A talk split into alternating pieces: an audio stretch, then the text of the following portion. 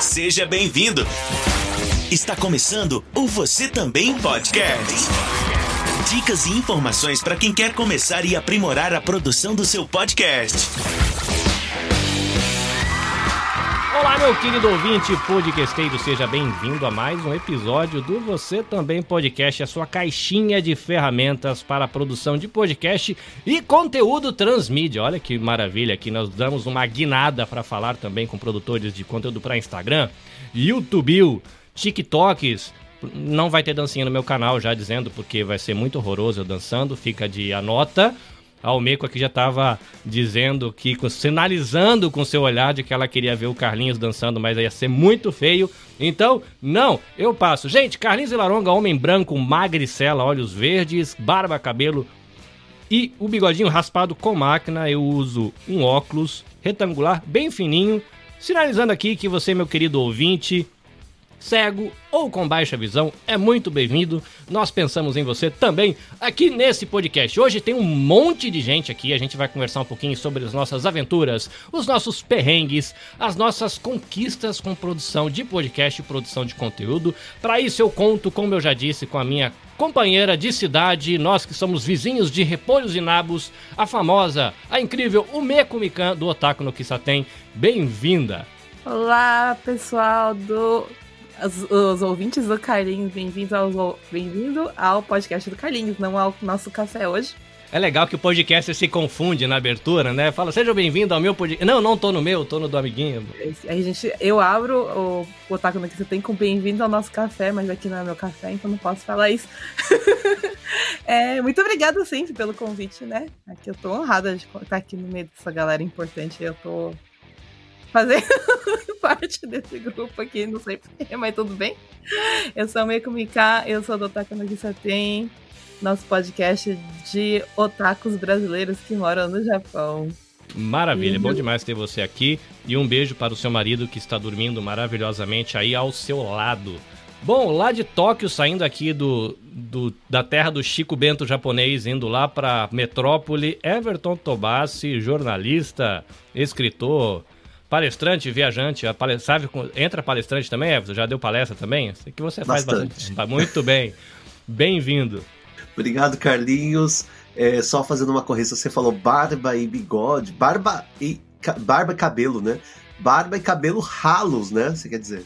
Você quis dizer, aliás. Não, eu, eu tenho um corte que ele é alternativo. Né? Eu uso um ah, corte tá alternativo. Bom. Eu falo que eu deixo. Eu, eu corto o cabelo de uma maneira que ele cai no olho. Entendi. Vamos explicar corretamente, né? Pra quem não está podendo ver. Bom, obrigado, Carlinhos, mais uma vez. Eu sou Everton Tobassi, moro aqui em Tóquio há 22 anos, já bastante, né? Tenho um podcast, Mundo Peculiar, e faço muitas coisas. A gente vai contar um pouquinho depois aí das coisas. Muito bem, meu amigo e meu brother Renan Moser, lá do Ecoscast. Tudo bem, meu irmão? Como é que está tu?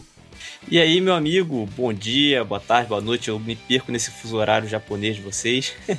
Mas estamos aqui, agradecer aí o convite, né? E trazer um pouquinho do sotaque com esse monte de chiado do interior do Rio de Janeiro, né? Então, os ouvintes que me desculpem pelos chiados, mas sotaque carioca não tem jeito. Pela primeira vez, aqui no Você Também Pode, Felipe Castro, da Companhia do Aventureiro, homem que gosta dos games de mesa. Bem-vindo, Felipe. Obrigado, Carlinhos. Eu sou Felipe, né? Mineiro, vivendo em terras cearenses. Branco aí, com uma vasta barba, que já, já, já costumei cultivá-la maior, mas em terras cearenses é, é, é, impossível deixar um pouco maior do que isso aqui. É, faça aí um podcast sobre cultura pop e principalmente jogos, né? Recentemente é mais a gente focado em jogos, em Magic, jogos de tabuleiro e, e jogos eletrônicos. Maravilha, legal ter você por aqui. E um homem que um dia enfiou os cacarecos tudo na mochila e resolveu que ia virar o continente africano do avesso, Kainan Ito. Ito-san. Ito seja bem-vindo ao Japão de novo, né? Que tem uma história pra gente contar aí, mas seja bem-vindo. Obrigado, saudações, Carlinhos. Obrigado pelo convite. Boa noite todo mundo, ou bom dia, ou boa tarde, né? E uma, uma descrição, sou um cara branco, cabelo curtinho, com uma entrada de calvície, talvez, óculos, então fazendo a descrição. Então vamos falar bastante aí sobre esses bastidores de podcast. Maravilha. E com um cenário maravilhoso, com referências à África atrás aqui dele, com plantinhas, com coisas com referência à natureza, umas cadeiras maravilhosamente escolhidas para serem estilosas e essa voz sensual de Kainan Ito, a gente vai para nossa viradinha.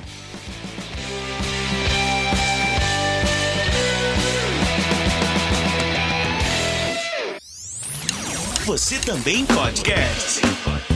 Muito bem, gente. A gente está aqui para conversar um pouquinho sobre as nossas aventuras, os nossos perrengues e também as nossas conquistas. Começando pelas damas, eu vou pedir para o Meco contar um pouquinho mais quem é o Meco Mikan, porque além de podcaster, ela tem talentos artísticos, ela é competidora é, nessa questão de cosplay, então é um mundo legal. E aí depois a gente vai rodando para cada um dizer um pouquinho o que faz. E quem sabe desse podcast também se surgem né, outras oportunidades para vocês aí na Podosfera e nesse mundão maravilhoso. Manda ver, Meco. Eu sou. Não, eu não compito, não tô competindo. Ultimamente eu não tô fazendo tanto cosplay assim, mas eu trabalho como. É, eu trabalhei como tradutora para o time do Brasil na competição do WCS World Cosplay Summit. É, eu gosto de viajar como cosplayer, então já fui para três países só, fora o Japão, mas três países só como cosplayer. Eu sou professora de inglês usando videogame. Tudo que eu faço em relação ao otaku, mentira. Mas eu sou professora de inglês. Eu sou realmente professora de inglês usando jogos de videogame. E a gente usa a plataforma totalmente digital. Também sou guia turística, assistente virtual e tudo que alguém quiser me contratar para trabalhar, eu faço. Eu tô aceitando qualquer coisa. Artista plástica, design também, né? O meio que você é. desenha, é. tanto no digital quanto no físico, né? Uhum. Eu tô fazendo trabalho como é, designer gráfica e também sou voluntária para um, um, blog de é, um rapaz, uma, uma, minha amiga, que ela tem um filho que é autista e eu uhum. sou a ilustradora desse blog. Maravilha. E você é poliglota também, né, Mico? Você fala português, fala espanhol, speak English, Nihongo Shabereru e tem mais coisa aí? Tem, eu sei que quatro eu sei que você fala, né? O espanhol é meio, é, tipo, é o portunhol, né? Ah, a gente é conta como né? aquele fluência de 17%, não tem uns negócios assim que a gente coloca no currículo? Ah, é, é, eu acho que aí o meu seria 20 no espanhol. não falo outra mais língua não, eu falo só as três só.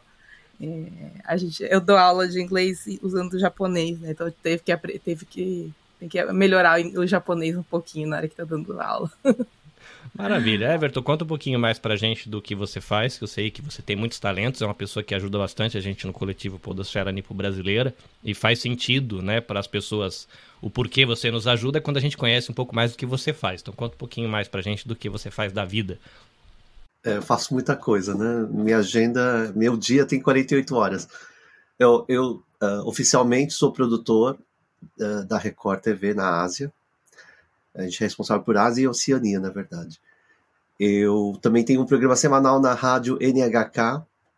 Eu escrevo livros, eu sou ghostwriter e escrevo meus próprios livros. Eu estou com três livros esse ano para serem publicados. Não meus, né? Mas, de outros, mas eu tenho que escrever é, faço podcast quando dá. Carlinhos é o meu editor, ele sabe que é, de vez em quando eu mando lá um episódio para ele editar.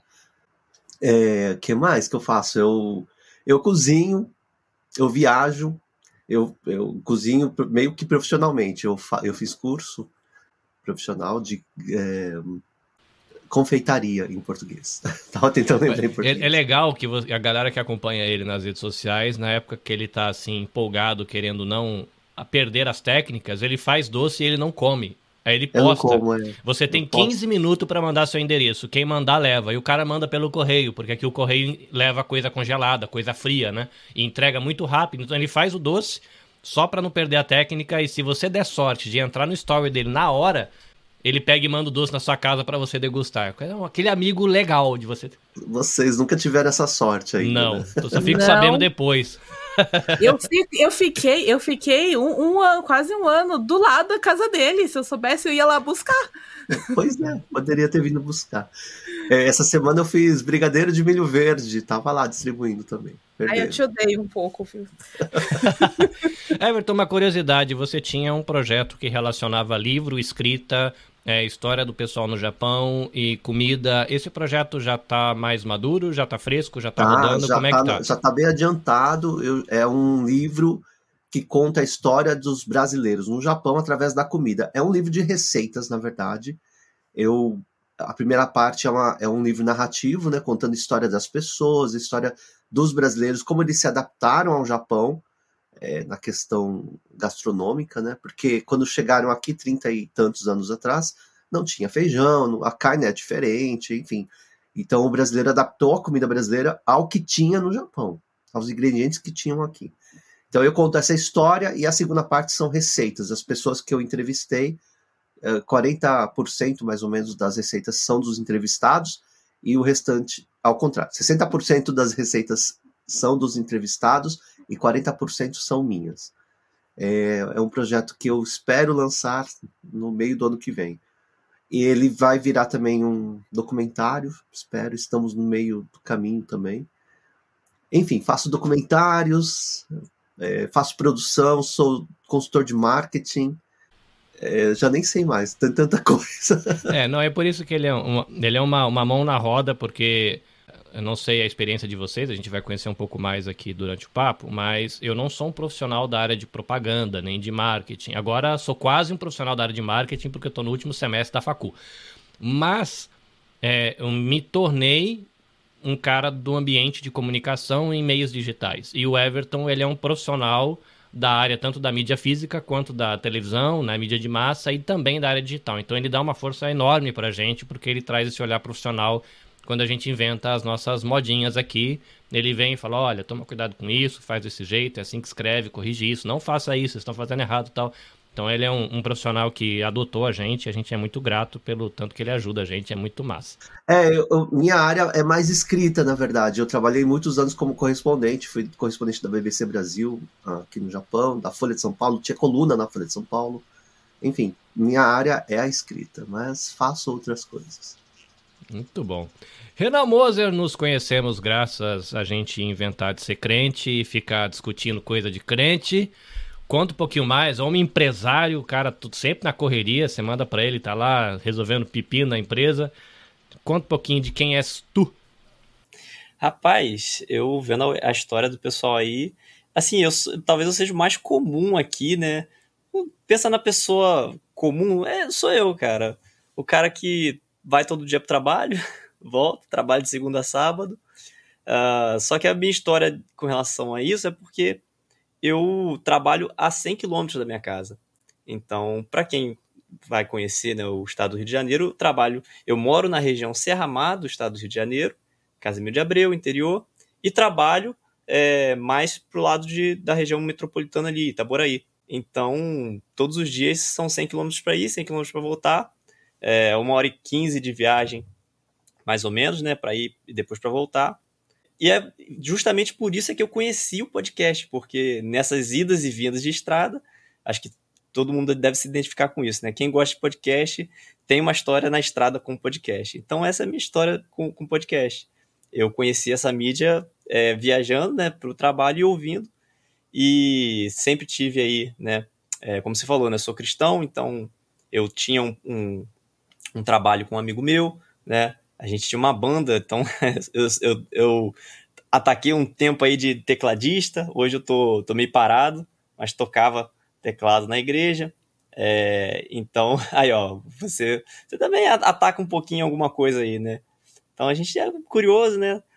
Tinha essa banda, só que assim, a banda nossa, ela tinha o, o intuito, eu, eu e esse amigo, a gente tinha a, a ideia de que a gente na verdade a música era uma ferramenta, né, para levar alguma mensagem. Então, a, por conta de algumas situações, a gente precisou encerrar a banda, mas a vontade de levar essa mensagem continuou, né? Então foi aí que eu descobri a, a mídia do podcast. Eu pensei, bom, a gente, a gente começou pensando fazer algo em vídeo, né, no YouTube, mas uh, a gente não tinha muita prática e, de, e eu falei, cara, a gente tem que começar de alguma forma. É, e eu pensei no podcast porque eu me apaixonei pela mídia. Eu falei, cara, isso é incrível. Você pode. É, você tá ouvindo você tá fazendo outras coisas, porque a gente quer que faz muita coisa, né? Então eu, eu vivo na correria. Então, ouvir podcast enquanto eu faço planilha, enquanto eu faço alguma tarefa, até dentro de casa mesmo, é, e dirigindo, né, principalmente. Eu falei, cara, é isso.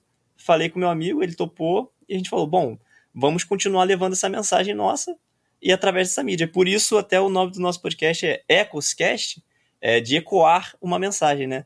Então foi mais, é mais ou menos por esse caminho que a gente que a gente entrou e a gente entrou nessa parte aí de, de podcast. O homem que gosta de games, Felipe Castro, conta um pouquinho da tua história pra gente, você que estava contando pra gente em off, se eu não tiver errado, que encarou uma viagem milagrosa com três cachorritos para cruzar metade do Brasil. conta um pouquinho da tua história pra gente, o que, que você faz da vida?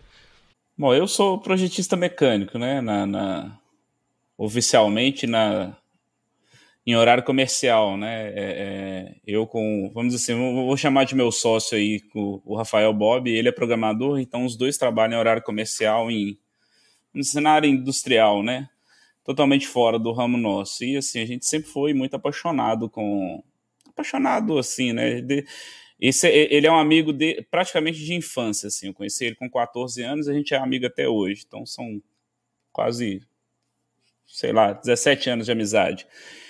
E nesses 17 anos, muita coisa o RPG estava envolvido, né? O RPG de mesa.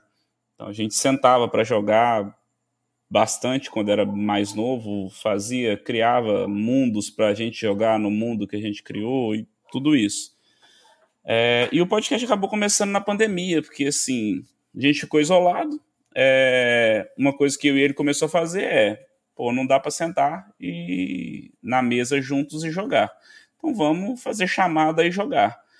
A gente foi fazendo chamada jogando. Eu comecei com boa parte sendo entusiasta de podcast, já escutava vários e gostava muito da mídia. Nunca tinha me aventurado a fazer. Os caras, vamos fazer um podcast? Os caras, falar sobre o quê? Cara, falar sobre o que a gente já fala. A gente, assim, a gente, a gente criou um hábito na pandemia de toda sexta a gente sentava, acabava o expediente, sentava e ia jogar num, num, num, site que chama Board Game Arena. Então é um navegador super interessante que você tem N board games lá, né? Jogos de tabuleiro. Então, cara, a gente já está fazendo isso aqui. Vamos gravar nossas conversas, editar e publicar. Então, assim, começou como hobby e, até hoje é um hobby, né? A gente lida como um hobby, né? A gente só tenta fazer as coisas certinhas para, poxa, se der certo e virar negócio, excelente, né? Mas assim, ainda a gente ainda lida é, é, nessa produção como um hobby, assim, e se diverte muito fazendo. Muito bem. Renan falou aí de pegar a estrada, né? 100 quilômetros para ir, 100 quilômetros para voltar. E o Kainan já é, não, é mais, bem mais do que isso, né? Atravessa continente, voa de um país para o outro. Uma história muito legal. Conta um pouquinho de você, Kainan. Bem, é, começando a ter um podcast chamado Mochileiro Sem Pauta, né? Que a gente fala sobre o mundo das viagens, não só no estilo mochileiro. Então pode ser o viajante CLT, que tem um mês, então a gente aborda todo tipo de público. E a minha relação com o podcast, de forma sucinta, acho que como todo mundo, começou no transporte, ou aquela, aquela mídia que acompanha e tira você da solidão. E daí no, eu viajei durante muito tempo no continente africano. Então eu consumia muito podcast, até para ouvir português. Tem uma função disso, né? Ouvir a língua é muito gostoso. E tinha poucos, quase nenhum podcast de viagem, tinha um ou dois. E eu falei, cara, tem tanta coisa para falar, porque dá para aprofundar a mídia podcast, porque viagem é muito audiovisual ainda, né? Muito. Então eu falei, cara, não tem um podcast sobre isso. Então eu vi ali uma. Pô, se não tem, vou fazer. E aí começou com um hobby, como partilhar as vivências. E a gente vai falar, acho que mais pra frente, houve uma virada de chave que eu falei, isso aqui tem que deixar de ser hobby e tem que virar um trabalho. E aí a gente já tá quatro anos aí com um podcast já há um bom tempo aí já produzindo. E o que mais? Acho que é isso, né, Carlinho? Não tem mais coisa? E, e, é isso, sobre viagem. E o desafio é produzir na estrada, né? Esse é um ponto aí que a gente quer falar, os desafios perrengues. Produzir em movimento, com fusos diferentes, é um desafio. Rapaz, você sabe que quando a gente combinou de você participar, eu não tinha pensado nesse detalhe, né? Que você nem sempre tá na onde você está agora, né? Então, pô, na hora dos desafios e perrengues. É, bom, a gente pode até entrar nisso, porque eu imagino que, como o seu podcast já nasceu nesse contexto, vamos desdobrar isso já a partir de você mesmo. Quando você começou, quais foram os principais desafios que você encarou? Porque, por exemplo, quando eu comecei, é, eu nem sabia que existia RSS. Eu comecei gravando no carro com um foninho de ouvido de telefone. subia numa pasta do Drive, pegava o link do arquivo, jogava num grupo fechado do Facebook, que eram, vamos dizer assim, os ouvintes, que eram meia dúzia de pessoas. Depois que eu descobri RSS, hoje a galera não precisa nem saber o que é RSS. Tem muita gente que nem sabe o que é isso, porque sobe o primeiro, grava, grava no telefone, edita no, no, no Anchor, por exemplo, né, que agora é o Spotify for Podcasters, ou tem o, o uh, eu esqueci o nome da outra plataforma que tem um aplicativo amarelinho, que também faz isso, mas enfim, Spreaker, o Spreaker também dá para fazer isso, né, você grava e já sobe. Mas no caso do Spotify for Podcast, a pessoa grava, edita, coloca musiquinha ou coloca lá um efeitozinho especial que tem lá, sobe e já está disponível no Spotify e fica por isso mesmo, porque o Spotify, por muito tempo, nos últimos anos, era o maior, né? Agora que lançou é, o YouTube, a aba de podcast dentro do YouTube, que o YouTube derrubou o Spotify e a Apple lá na, nos Estados Unidos. Eu imagino que o efeito vai ser muito parecido quando liberar no Brasil e no Japão. Então, assim, para essa galera não teve tanto. Quem vai por esse caminho, eu acho que quase não encara desafio. Mas a gente já tá há um tempinho, né? Já tá um, três anos, outro quatro. Então, como é que foi para você, Kainan, cara que pensou em fazer movimento, aí que nem você falou, que foi um dos seus principais desafios, a hora que você falou, tô para fazer, tô fazendo? Olha, a ideia de fazer um podcast ela surgiu enquanto eu estava na estrada, então eu não estava em casa, eu não estava na minha rotina. Então já começou esse desafio pensando em fazer uma coisa em movimento. Eu acho que para muitos aqui, acho que você mesmo falou na entrevista que você deu pro Léo, o Léo foi uma escola, o Alotécnica, então foi consumindo, tanto que na época é, o Skype não gravava. Então eu comprei lá, acho que o Call Recorder, que gravava chamadas do Skype. Era essa época. Eu falei, gente, gastei uma grana para o Skype gravar. Eu usava um programinha chamado Skype Recorder, que gravava você num lado e o convidado, todos os convidados no outro. Mas... Exatamente. E aí eu adquiri, paguei esse programa. É, o desafio foi entender como é que seria toda a logística de entender como gravar, se eu grava, gravava remotamente. Mas é isso, comecei mal feito, como o pessoal fala, né? Então, minha gravação foi um celular, áudio junto, um ruído péssimo. Então, assim, se eu for ver os primeiros episódios, eu não aprendi muito, não. Foi na base do fazer e ver a merda, que, o, o erro, que desculpa o palavrão, o erro que... Manda, já então esse foi o primeiro desafio. E aí, de forma só somando a isso, o principal para mim foi, eu comecei a fazer o podcast só em áudio. Hoje eu vejo que eu não conseguiria fazer de volta isso, foi um puta desafio, mas hoje eu entendi que foi um processo. E o desafio maior são fusos, porque como eu estou na estrada e eu chamo geralmente os viajantes, e cada viajante está numa parte do mundo, a minha dificuldade era conciliar três fusos ou quatro fusos. Não é Brasil e Japão só. É Japão, Brasil, Tailândia, ah, um país no continente africano. Então, bater datas demorava bastante. Então, para mim, isso foi o que mais me penou no começo. Hoje em dia, eu já sei quem é a galera da bancada que já tem um horário mais flexível, então a gente vai, vai acabando selecionando pessoas mais flexíveis. Então, esse foi o desafio.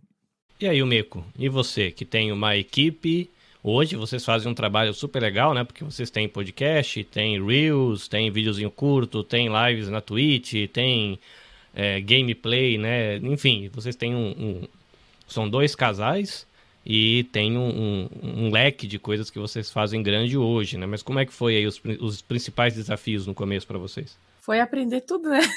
Ninguém sabia fazer nada. Ninguém sabia gravar, equipamento. A gente ainda tá aprendendo, né? A vida é aprendizagem, mas ninguém sabia fazer nada, ninguém trabalhava com mídia, né? Eu, eu desenhava só no papel, né? Não sabia nem fazer desenho digital. É, mas assim, como a gente começou porque a gente morava longe, era, éramos em três no começo, né? E a gente morava. O, o, o Sousama, ele mora em Tóquio, né? Cinco horas de carro daqui. Não tinha. E a gente falava todo dia, conversava praticamente todo dia sobre coisas otakus, ficava discutindo anime assim. A gente né, teve que fazer. Teve que dar um jeito pra. É, é, fazer isso virar alguma coisa. Mas hoje em dia a gente nossa, a gente faz muita reunião para discutir como é que a gente vai fazer as coisas. A dificuldade maior é, é esse mesmo que o, o Kainan falou, que é o horário. A gente está todo mundo no mesmo fuso horário, só que o Yariu, ele trabalha de noite, de dia, de noite, de dia. Eu dou aula, então os meus horários dependem muito do trabalho que eu estou fazendo também. É difícil conciliar meu horário com o horário dos outros dois, que são um trabalha normal, como é, como é que fala? Caixinha aqui japonês. Um... Eu não sei um, um, um funcionário de, de, de, empresa, de fábrica, né? É, Assalariado. Assalariado, assalariado. ele trabalhando com. a- Ele trabalha com animes mesmo, né? E o outro é doutorado tá, e dá aula também, então tem uns horários doido igual o meu. Essa é uma das maiores dificuldades hoje em dia, mas no começo foi tudo. Foi aprender a fazer tudo. A gente não tinha nem como editar. E o Yariu, como grande fã do Jovem Nerd, né? Do, do de todo mundo da equipe do Jovem Nerd, ele queria fazer um negócio bem editado. E ele é muito exigente. Quem vê ele, ele editando, vê que ele é chato, ele fica horas editando. E se não ficar do jeito que ele quer, ele refaz tudo do começo. Então foi assim.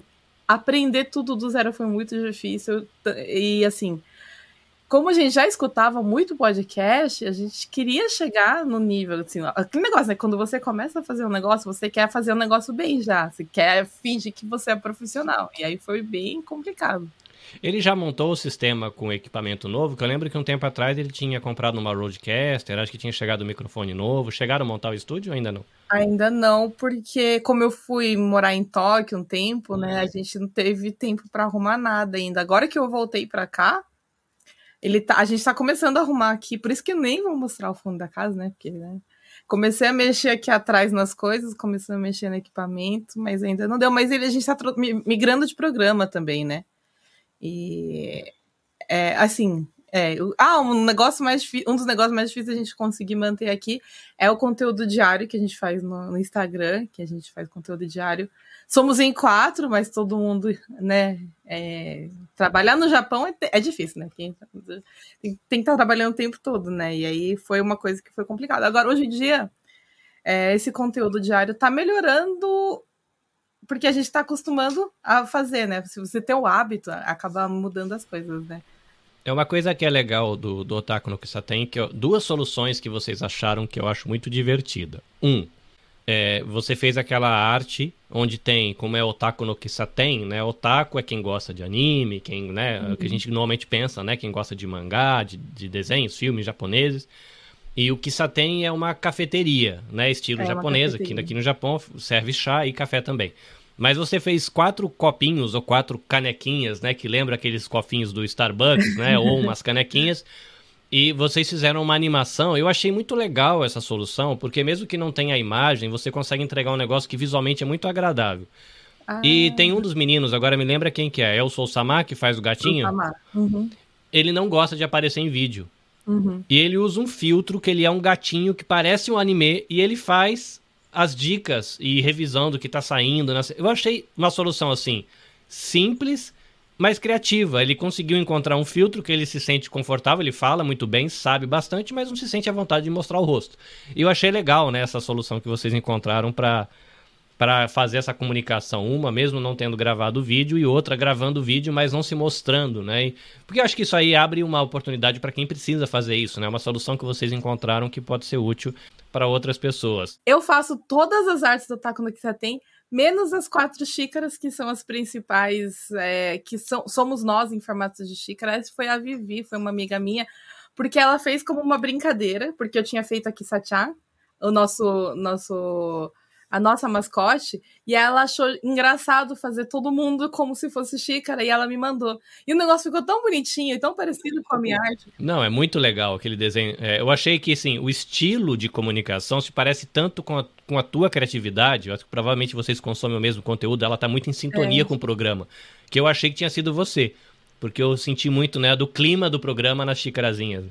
É que ela pegou o meu desenho e falou assim: seria legal vocês virarem xícara. E ela fez os desenhos das xícaras e mandou pra gente. Eu sei que vocês recebem de fãs, né? Tem galera que assiste a live de vocês e desenha e manda as ilustrações pra vocês, né? Eu já vi algumas coisas assim, cara, umas artes incríveis. Falei, cara, o, o ouvinte para para desenhar a chamada, que faz muito, muito massa. Sim, quando a gente faz live na Twitch, é, não de gameplay, né? Que a gente também faz live de gameplay, mas quando a gente faz live gravando episódio na Twitch, tem alguns fãs que desenham muito, mas eles desenham muito bem. É, é, e é muito incrível, porque eles fazem durante a live. A live tem duas horas e tá todo mundo ali no desenho. Acho que os detalhes que você nem imagina, e no final da live tá lá o desenho, o pessoal postando. Muito legal. Tem bastante, né? Tem o pessoal Legal. bastante. Que bom. Eu fico feliz, né? Vocês conseguiram construir uma comunidade bem legal lá no Ataque no Kisaten. A comunidade é incrível. Renan Moser, diga aí quais foram os seus perrengues iniciais na sua aventura podcastal. Rapaz, perrengues iniciais, é, conforme a, o Meco falou, foi tudo, né? Começar sem saber de nada, né?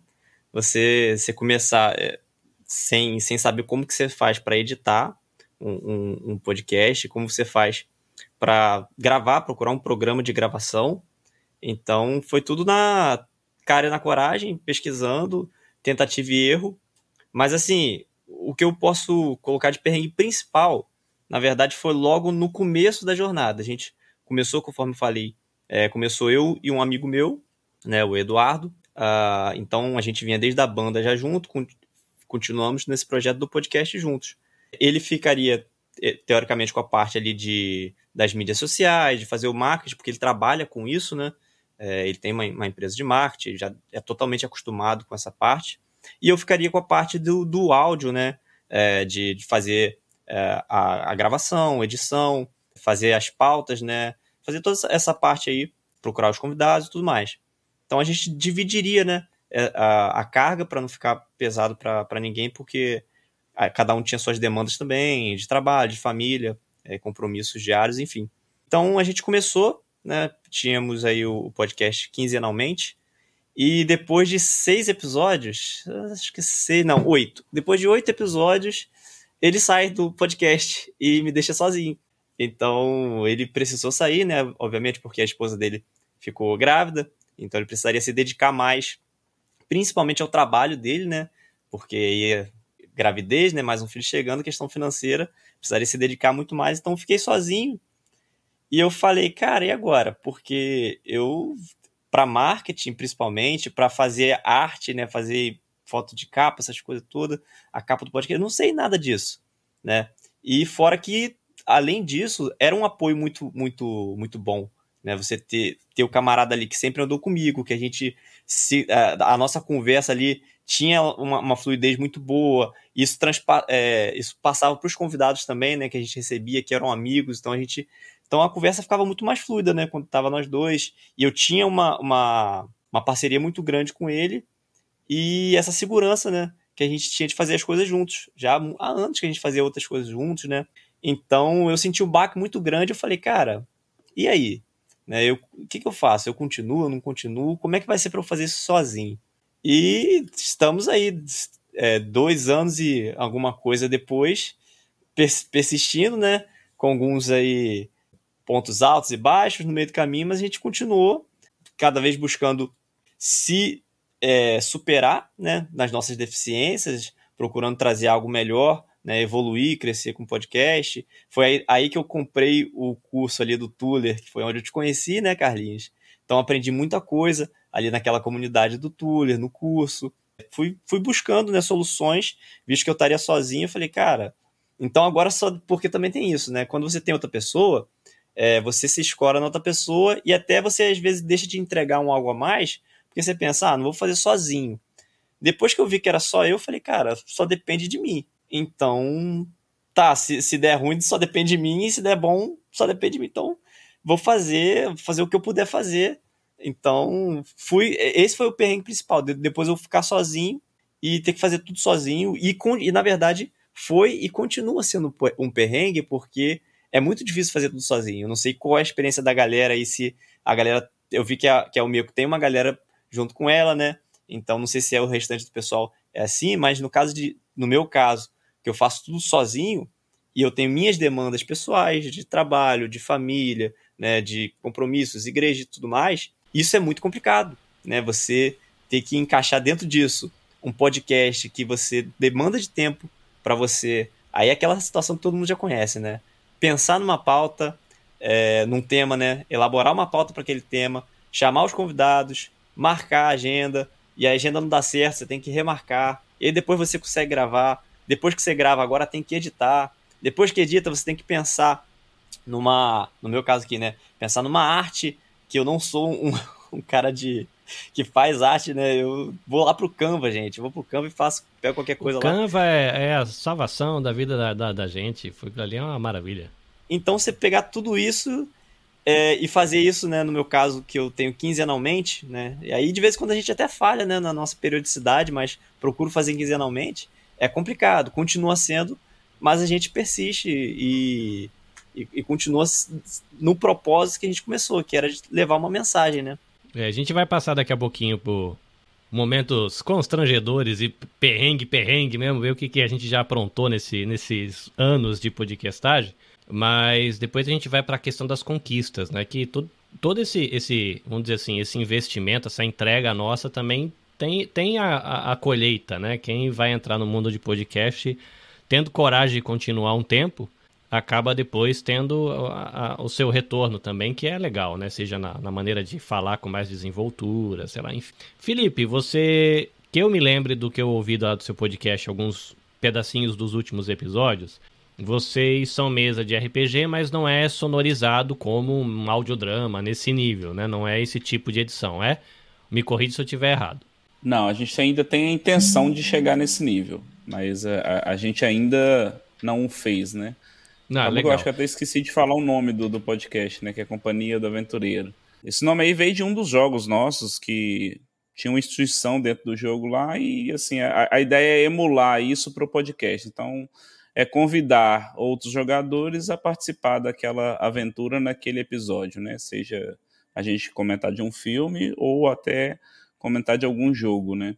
Mas como foi esse processo? Porque vocês falaram que vocês são da indústria, né? Um desenha, outro trabalha na programação e de repente dá um salto para uma outra área do conhecimento que é a comunicação. Como é que foi esse rolê de vocês dois saírem desse universo e para o outro? esse perrengue, para mim, é, assim, é o combo básico, a meu ver, né? Que é, é como gravar, como editar. É... Igual no início, eu lembro que a gente, os primeiros episódios todos, a gente usava boot no Discord. Então a gente usava um robozinho no Discord para gravar e perdemos episódio já. É o, o, o, o Craig e o. Qual é o nome do outro? Tem mais um. Ah, não, não sem chance de eu lembrar. Não tem nenhuma chance. É, e eles. eles Craig, é, é, Craig, né? E eles, eles são super legais, né? Ele desiste de trabalhar no meio do, do, do, do Não, episódio. A gente perdeu episódios inteiros nessa brincadeira. E, e, e, exatamente por esse motivo que a gente abandonou o uso do, do desse, desse bootzinho. E assim, depois a gente foi. Eu, eu brinco. Pra brincar assim, né? Eu acho que a gente escolheu o pior caminho, mas assim, não, vamos eram todos amigos que participavam. Então, cara, vão todo mundo, baixa o Audacity aí, cada um grava o seu áudio. Senão a gente quer qualidade máxima, então todo mundo baixava o. gravava, exportava em Wave aqueles arquivos gigantes e transferia esses arquivos para editar. Cara, não tem necessidade. A gente A cara que o Kainan fez assim já entrega muita coisa dessa viagem, cara. Ele deu uma risada ali que lá no fundo da alma dele eu fiquei imaginando a novela que tá passando na cabeça dele. É, não, a gente abandonou isso, cara. A gente é só a gente conversando, não tem necessidade dessa, desse nível de qualidade todo, esse nível de, de complexidade, de né?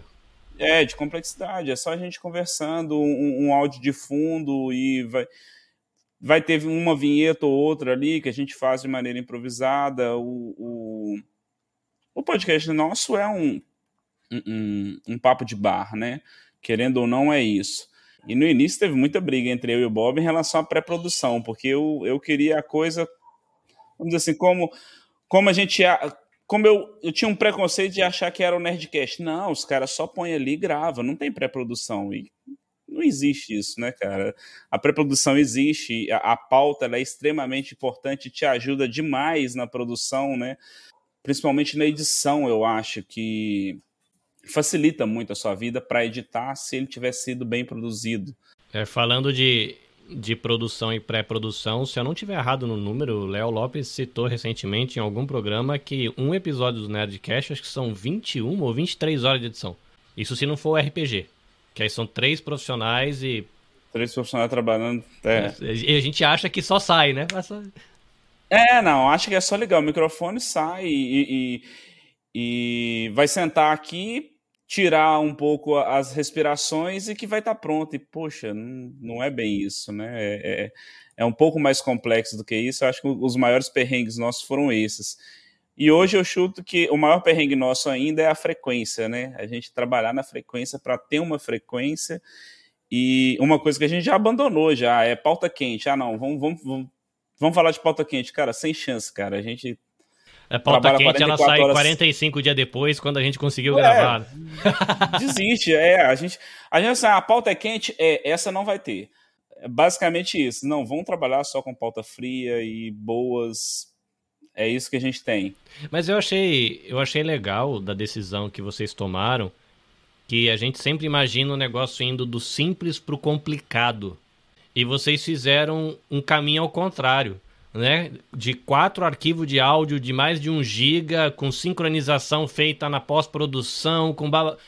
vai gravar tudo é junto, não vai ter pauta. O engraçado é que vocês encontraram o caminho fazendo o caminho da descomplicação e não da complexidade, é. né? Porque às vezes a gente começa muito simples e complica para conseguir chegar onde a gente quer. Eu achei legal que vocês alcançaram pelo menos uma parte da jornada de vocês descomplicando, né? Isso é mostra maturidade também, né? Saber olhar para o próprio projeto e saber até onde você pode ir, né? O que, que é importante ou não, isso é legal. É, eu acho que é identificar o que precisa também, né? A gente falando aqui destravou a memória da gente batendo palma, cara, para sincronizar áudio na hora de editar. Senão vão lá, todo mundo conta um, dois, três palmas para marcar o áudio na hora de editar, facilitar a edição. Boa, isso é essa palminha aí, ela salva em algumas coisas. Tem vezes que o povo bate com descoordenado e dá na mesma, fica tudo fora igual, mas já ajuda, né? Ajuda, não, ajuda para ser uma primeira sincronização, né? Depois acaba que o fino vai ter que ser na, na, no ouvido mesmo, mas porque, porque tem a desincronização, um bate um pouco antes, um pouco depois, a internet falha um pouquinho naquela hora, então não tem jeito. Everton, você vem de um outro universo, universo de mídia, já sei lá, conhecendo bastidores de rádio, de televisão, de jornal.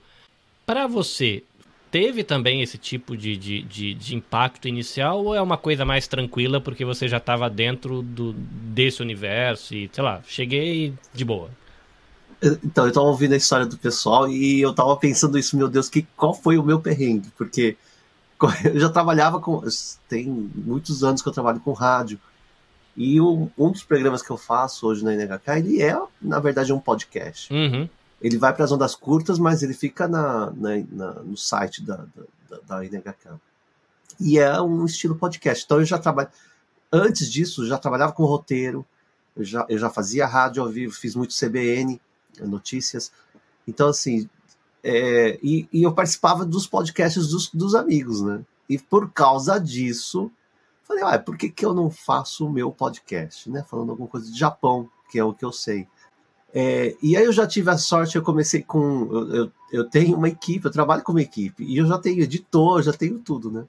Já faço redes sociais, então assim. De certa maneira, nada foi novo, né? Você só nada pegou, novo, escolheu é, uma mídia que é um pouquinho diferente do que você já faz, mas você está dentro da do sua zona de conforto, vamos dizer assim, né? É, eu já sei, já faço roteiros, né? Eu já faço pauta. É, então, para mim foi tudo muito. É só passar aquilo pro, pro áudio, né? Eu sempre trabalhei com já com as pautas, com os roteiros de, de tanto de documentário, de TV, que eu sei que dá trabalho, né? É o meu trabalho, então eu sei que dá trabalho. E aí isso para o áudio, né, para o podcast foi muito natural, digamos. Eu só comecei porque de tanto participar de podcasts dos amigos, comecei a criar. Eu já ouvia muito podcast. Eu falei, ah, por que não fazer? Por que não? Não tenho tempo. Meu, eu acho que o meu grande perrengue é a constância também. Eu não, eu não tenho tempo, né? O Carlinhos sabe. Eu estou gravando um novo podcast, já tenho dentro do meu mundo peculiar tem três segmentos, né? Tem de notícia, tem o que eu e a facilidade é que eu gravo sozinho. Uhum. Então só depende de mim também. Então eu não, não, não tenho esse perrengue de é, conectar, com outra pessoa e que programa vai usar. Agora eu estou gravando um, novo, um outro podcast com uma amiga jornalista lá dos Estados Unidos. Aí sim, a gente está gravando pelo StreamYard e o Carlinhos está editando. Mas eu acho que está fácil porque é uma conversa sobre Japão. É, e a gente traz convidados e é muito sim. A gente tem a pauta, a gente tem o roteiro mais ou menos, né? A gente sabe o que a gente vai falar, pelo menos, sabe que histórias. É uma é tipo um, um que é isso por chá, né? Que história é essa do Porchat? Mas só falando de Japão. É, é isso. Os meus perrengues é, o meu perrengue é a constância. Eu não tenho constância, eu não tenho tempo, né, na verdade, para sentar e, É, até porque se eu, se eu vou gravar, eu tenho que fazer, é uma coisa meio que mandatória. Eu tenho que fazer a pauta, eu tenho que fazer o roteiro. Gente, a gente conversou um pouquinho aqui sobre como a gente começou, mas eu quero saber do tiro, porrada e bomba. Desastre, estúdio explodindo, fogo no parquinho. Qual foi as piores decepções, desgraças e situações constrangedoras que você viveram? A minha, o que eu lembro, assim, duas que foram extremamente marcantes para mim foi quando eu consegui, numa das primeiras oportunidades de falar com alguém importante, era uma pessoa, sei lá, de um cargo de diretoria de uma ONG no Brasil, uma ONG que é internacional, não sei o quê. E eu marquei a data com a pessoa e esqueci do fuso horário e a pessoa não foi para casa, ficou no trabalho esperando para dar o horário que eu tinha comido. Eu larguei a pessoa lá por horas. Quando eu liguei, ela tava na rua, brava pra caramba, porque eu tinha. Acerta? É, porque eu peguei, olhei e falei, peraí, peraí, peraí. Ai, caramba, eu marquei o dia errado, não é amanhã, é hoje. Eu liguei pra pessoa, ela tava na rua, tava nervosona. Pedi mil perdões. Felizmente ela foi, é, apesar de todo o constrangimento que eu passei, ela respirou e depois a gente remarcou e a gente gravou. E foi muito bom que foi por causa, inclusive, dessa entrevista que eu acabei é, depois me tornando voluntário do Instituto Maria da Penha e toda a minha carreira, vamos colocar assim, profissional no mundo do podcast como empreendedor, que está tentando sair aqui da fábrica para viver disso, vem desse constrangimento inicial de ter dado uma zica. E um outro uma coisa que foi muito constrangedora foi quando o Léo Lopes me participou, me participou não, me convidou para ser um participante coadjuvante do é, Radiofobia, do podcast Radiofobia. Ele ia entrevistar uma pessoa que ele conheceu por causa do meu perfil, que eu indiquei a pessoa, ele gostou do trabalho, convidou ela para ser entrevistada e falou: ah, vem, participa aqui como coadjuvante, porque foi por causa de você que fez o link. Cara, eu tava tão nervoso que eu transpirava de pingar assim, que eu não consegui falar praticamente o programa inteiro. Porque era uma pessoa que eu tinha. Não sei, eu fico ouvindo vários podcasts, eu acho uma pessoa que, que cara, gostei disso que ele falou, disso que a pessoa falou, e eu chamo. Então, às vezes, o único link que eu tenho com a pessoa é aquela entrevista, aquela frase daquela entrevista. Então, às vezes, eu não conheço a história da pessoa. E as pessoas foram lá entrevistar a moça tal. Eu completamente perdido, nervoso pra caramba. O meu equipamento deu pau, o meu som ficou um lixo. Eu falei, cara, que vergonha. Você maratona todos os episódios do Alotênica para que o dia que o cara descobre que você existe e te convida, você chega e nem teu microfone funciona. Foi assim uma vergonha é, monumental, horrorosa, que essa eu lembro assim de, de, de ter doído no fundo da alma quando eu. É, o constrangimento de ter que pedir desculpa para a moça da ONG e essa vergonha nacional lá no programa Radiofobia, entrevistando a Nanda Garcia, lá do A Era do Áudio. Mas enfim, Renan Moser, diga, vergonhas, perrengues, constrangimentos. Rapaz, assim, eu, eu vou dizer que eu não tenho muito perrengue, mas eu acho que eu tenho um perrengue que é comum a todos os podcasters é, da face da Terra. E se você, podcaster, não teve esse perrengue, eu acho que você está fazendo errado. Ou, na verdade, você está fazendo muito certo e é a gente que passou o perrengue que fez errado.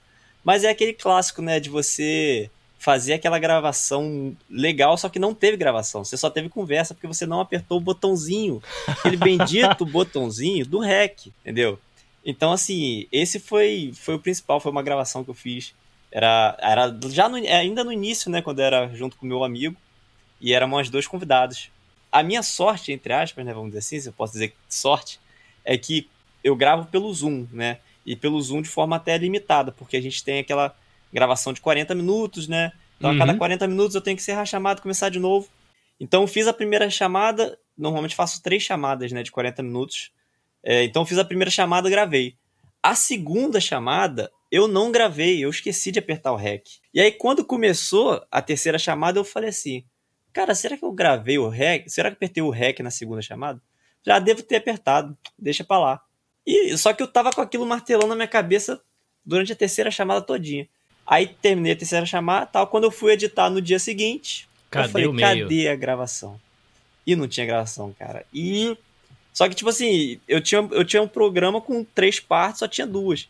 E não tinha como fazer mágica, porque não tinha mágica de edição, não tinha como. Eu precisava daquela parte do meio. Bom, para resumir a história e cortar, tive que chamar os convidados de novo. Falei, gente, essa parte aqui da pauta, a gente consegue gravar de novo? Aí eles toparam, marcamos no outro dia, né? Acabou que a gravação, acabou que o episódio naquele, naquela quinzena não saiu na data certa, por conta disso, obviamente. Imagina, que, que, que, que horror você atrasando o episódio. Imagina. Oh. A gente nunca faz isso com podcast. nunca, nunca. Não, não pode. Isso é crime inafiançável para um podcast. Então, a gente atrasou e aí gravamos novamente. Só que assim, gravamos a, a mesma parte da pauta, mas saiu totalmente diferente. Então, a, a gente, como, como cristão, a gente pensa, bom, a, a gente falou alguma coisa ali que não era para sair, e a, na segunda gravação saiu alguma coisa que era para ser, alguém precisava ouvir daquela forma, então os planos divinos aí a gente não vai entender, mas que, que foi uma situação chata, eu, eu fiquei para morrer, pô. Falei, caraca, eu me, me martirizando por causa daquilo. Mas é, acontece, acredito que aconteceu com todo mundo aqui já. Eu vou passar a palavra para o Everton primeiro, até porque, segundo a agenda dele, ele deve eh, se desconectar da chamada em alguns minutos. Everton, diga, você que não teve dificuldades para chegar no mundo do podcast, conta uma desgraça alheia aí de, do seu mundo de produção, cara. Que diz aí, uma situação derrubou vinho na, na, na camisa do cara da, de Hollywood, né? Tropeçou no vestido da princesa Diana, sei lá. Eu tava começando, no, teve um intervalo aqui, né? O povo não, não participou, vocês não ouviram. E eu comentei com os nossos colegas aqui do grupo que quando o Carlinhos postou no, no, no WhatsApp perguntando se alguém poderia gravar hoje, e eu só li perrengue, eu não li mais nada. E eu não sabia que era perrengue de gravação. Achei que era perrengue da vida. Eu falei, nossa, perrengue é o que eu mais tenho. Eu topo gravar. É, o Everton tem uns papos ótimos de perrengue de viagem, cara. É muito bom. Você dá muita risada com as histórias dele. É ótimo. Maravilhoso o perrengue de viagem do Everton. É, bom, quem, quem quiser me chamar para contar perrengue de viagem, pode contar comigo. E aí eu fiquei aqui pensando, que perrengue eu tenho de gravação. Falei, bom, eu tenho só dois anos de podcast, então eu vou contar e como eu falei, já trabalhava com isso, então sim, era tudo muito natural. Vou contar então de gravações que eu já saí, tipo, para gravação de rádio, por exemplo. Já fui pela NHK, isso foi horrível para mim. A gente foi gravar é, numa outra cidade, fazer um tour lá em Toyama, uma cidade aqui para cima, no meio do Japão, mas pro lado do mar do Japão. E a gente já tinha gravado o dia inteiro, andado a cidade toda, eu fui fazer um negócio no gravador e eu deletei todas as gravações. Aí me bateu um desespero. Eu falei assim, e agora? Não dá para voltar dos lugares. Eu pensei, bom, é áudio, dá para gravar de qualquer lugar. A gente finge que. Eu falei para minha colega, vamos fingir que a gente tá vendo de novo. Que a gente tá vendo, a gente sabia o roteiro, já tinha visto mesmo. E a gente regravou tudo do mesmo lugar. E a gente, enfim, era áudio, né? Se salvou e eu já tinha as fotos também. E uma outra foi numa participa participação ao vivo em programa de rádio, sempre dá algum, algum, algum erro, né? Eu fui cobrir a, o terremoto e o tsunami. Eu cheguei lá, acho que foi a primeira equipe brasileira a chegar lá no, numa das cidades, né? Bom, enfim, na região onde teve o tsunami, em 2011. É, eu mal cheguei, era de noite e não tinha energia elétrica, tava um, um breu, né? Não tinha, não dava uhum. pra ver nada, tava um breu. E eu mal cheguei, me chamaram na CB... não vou falar o nome, eu já falei também. CB... eu entrei ao vivo. E eu combinei com o produtor antes, olha, as perguntas, né? E a primeira, eu falei, olha, não, aqui eu não cheguei, acabei de chegar, não vi nada, e tá muito escuro porque não tem luz. E tá, tudo bem. A primeira pergunta que a âncora me faz é: o que você está vendo? Não tô vendo nada, né? Tô vendo um breu, tô vendo nada, não via nada, era, era muito escuro, eu não conseguia ver, realmente não conseguia ver nada. Uh, na época tava nevando, tava, tava tudo nublado, e não, realmente eu não via nada. Eu fiquei pensando, o que, que eu vou. Me deu uma dor de barriga na hora. Eu falei assim, meu Deus, o que, que eu vou falar, né? E aí eu falei, não tô vendo nada. Assim, eu expliquei, só tô vendo com a luz do carro, eu estou vendo aqui nada, na verdade, estou vendo a estrada. Mas é, essa foi. Eu acho que foram esses dois perrengues, assim, que eu me lembro agora, porque eu vim preparado para contar outros perrengues, não, não de gravação. Mas esse da, da, da NHK também foi. Me deu dor de barriga, porque a gente gravou o dia inteiro e eu, eu deletei todos os arquivos. Consegui fazer essa proeza de apertar. E, e, é difícil, porque ele pergunta umas duas vezes o gravador, né? Você tem certeza que você quer deletar? E eu não sei o que, que eu fui apertando desesperadamente. É, é, legal esse do você tem certeza, e depois você fala, o que, que eu tava na cabeça de dizer que eu tava com certeza do que eu tava fazendo. quero, vai logo. Ainda fica bravo, porque tá abrindo janela perguntando as coisas, né? Recentemente eu fui fazer uma gravação, inclusive eu tenho que editar o episódio, e, cara, toda vez que eu saio para fazer uma externa, porque agora eu, eu tô começando a ter contato com a comunidade brasileira no Japão. Eu gravava só online, eu não fazia nada presencial eu comecei a ser convidado para eventos, e aí tô começando essa arte. O meu primeiro equipamento que eu comprei para Nabecast foi o H4N, né? Aquele gravadorzinho que já tem dois microfoninhos na ponta, que era o meu backup. Depois ele ficou aqui guardado por, sei lá, uns dois anos, eu não usei ele, e agora ele é o microfone que eu vou fazer entrevista na rua. Aí a minha esposa fala, velho, faz um checklist, que toda vez tu esquece uma coisa. A última que eu fui, cheguei no lugar, tinha esquecido de comprar pilha. Levei o gravador, levei a espuminha, Levei o cartão, esqueci de comprar pilha. Cheguei lá, um risquinho na pilha. Puf, morreu. Na hora que você liga o REC, ele morre, acabou, grava um telefone. Faz um checklist. Eu, eu, isso a gente faz sempre, isso é básico. Você na caixa. Você... Aí na última vez eu fiz um checklist mental, né? Coloquei na cama tudo assim. H4N. Yoshi, Yoshi é uma palavrinha que a gente fala aqui no Japão, tá tudo certo. É, microfone, ok. Cabo, ok. Carregador para caso de emergência, ok. Telefone, ok. Fone de ouvido extra, ok. Não sei o que, extra. Espuminha, ok. Pá, pá, pá. Beleza. Hoje eu vou lá e vou, na moral, entrevistar os artistas que vão estar tá lá. Era um monte de artista plástico num, numa amostra lá na cidade de Hamamatsu. Cheguei, combinei com os artistas que estavam lá para pegar alguns depoimentos. A galera vem no banquinho, um por um, fazendo filinha para conversar comigo. Tiro o negócio do bolso, bato no REC, por favor, insira o cartão de memória. Levei tudo, menos um negócio que fica dentro do H4N que eu não vi que ficou aqui no PC. Tiro o telefone, telefone na boca da pessoa, agindo com naturalidade, né? Espuminha na bunda do microfone. Ah, é. Perrengue de gravação é, é, é divertido. Mas diz uma coisa, Everton, você tem que sair daqui cinco minutinhos. Eu agradeço você por ter passado por aqui. Você vai ter que ouvir o resto das nossas proezas e desastres também nos minutos seguintes, quando tiver no feed. Mas eu vou pedir para você fazer duas coisas. Na sua vida de produção de conteúdo, eu sei que isso vai muito além do podcast, mas não sei se o podcast especificamente já te trouxe alguma oportunidade. Se sim, eu vou te pedir que compartilhe que oportunidade foi essa. Se não tiver, nessa sua vida de produção de conteúdo, o que, que ela te trouxe de positivo? Né? Porque isso pode inspirar gente que não está vivendo isso profissionalmente. E deixar o seu jabazinho antes de você se desconectar nos próximos minutinhos. O podcast, eh, como eu falei, tem dois anos eu comecei na pandemia. E comecei porque de tanto gravar com os, os amigos me chamarem para gravar o podcast. E era uma mídia que eu não. Assim, eu, eu sempre gostei de ouvir, mas nunca investi tempo, enfim. Mas quando eu comecei, ele já me trouxe trabalhos. Hoje eu faço roteiros de podcast é, profissionalmente. Eu já agora eu peguei mais uma série para fazer roteiro. Eu adoro fazer roteiro, né? Roteiro e pauta é, é comigo. Então, levantar a pauta. Acabei de fazer ontem, eu tava, eu, por isso que eu, hoje estava na correria, porque eu terminei uma série de educação financeira, oito episódios para um cliente. E, enfim, vivem me chamando para fazer roteiro de podcast. Eu, é uma coisa que eu gosto. E me trouxe, tá me trazendo bastante cliente. E agora, com essa minha amiga, eu estou pensando em meio que começar a profissionalizar o negócio. Meio que é profissional, porque eu contrato pessoas para fazer coisas, né? Eu contratei o Carlinhos para editar, mas deixar o negócio um pouco mais profissional, digamos. Então, eu já tenho um trabalho que eu faço nas redes sociais.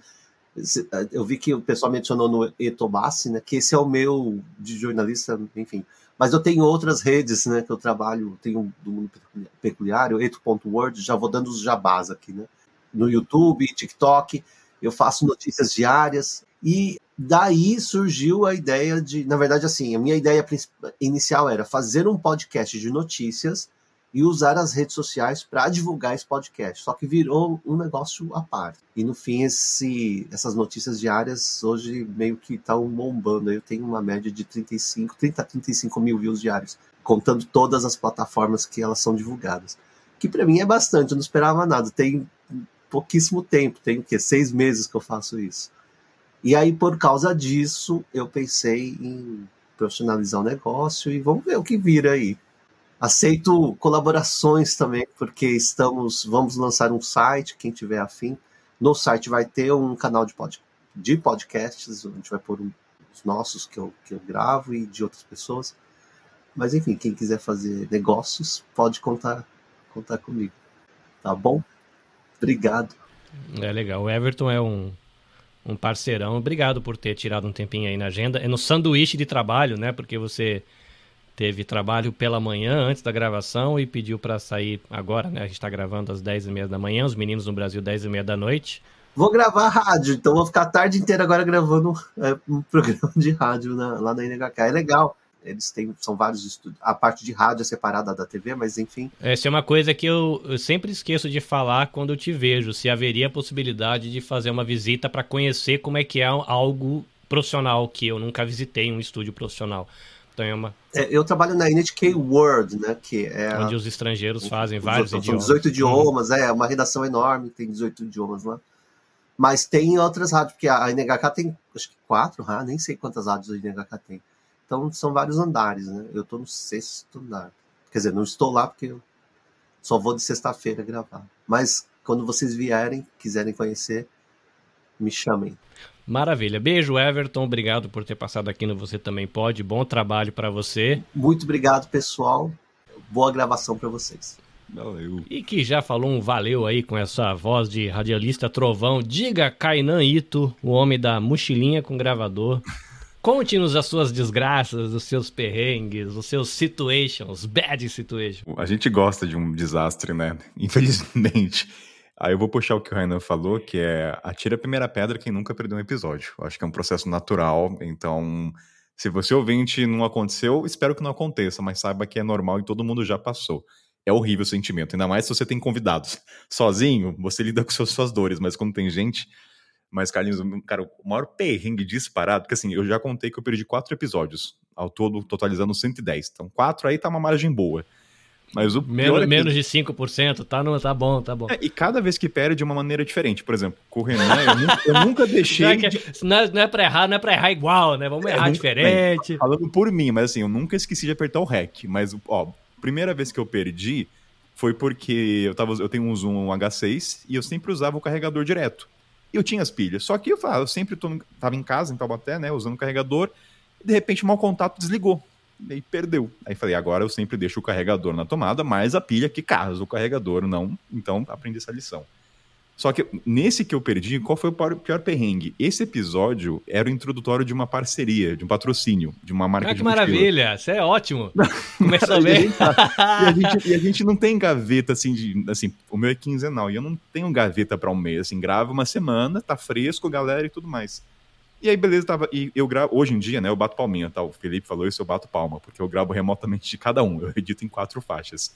Então tava os três convidados, todo mundo me enviou, e aí quando acabou a bateria, perdeu o arquivo, não sabia o que fazer, um, um erro novo. O que, que acontece com o SD quando o Zoom para de cabo bateria? Só falei, galera, é o seguinte, não vai ter episódio, eu perdi aqui, não vai rolar, a gente grava depois. E eu tinha uma data, né? Esse é o ponto. Eu poderia postergar, gravar daqui dois meses. E aí, qual foi o meu erro? Qual foi o perrengue? Eu tentei gravar de novo a mesma pauta dois dias depois. E foi ladeira abaixo, porque essa gravação foi horrível, as pessoas meio que memorizando a resposta. Porque já aconteceu de perder, mas passa dois meses, fica até melhor, inclusive, o programa. Ah, perdeu o episódio? Gente, dois meses, o pessoal esquece.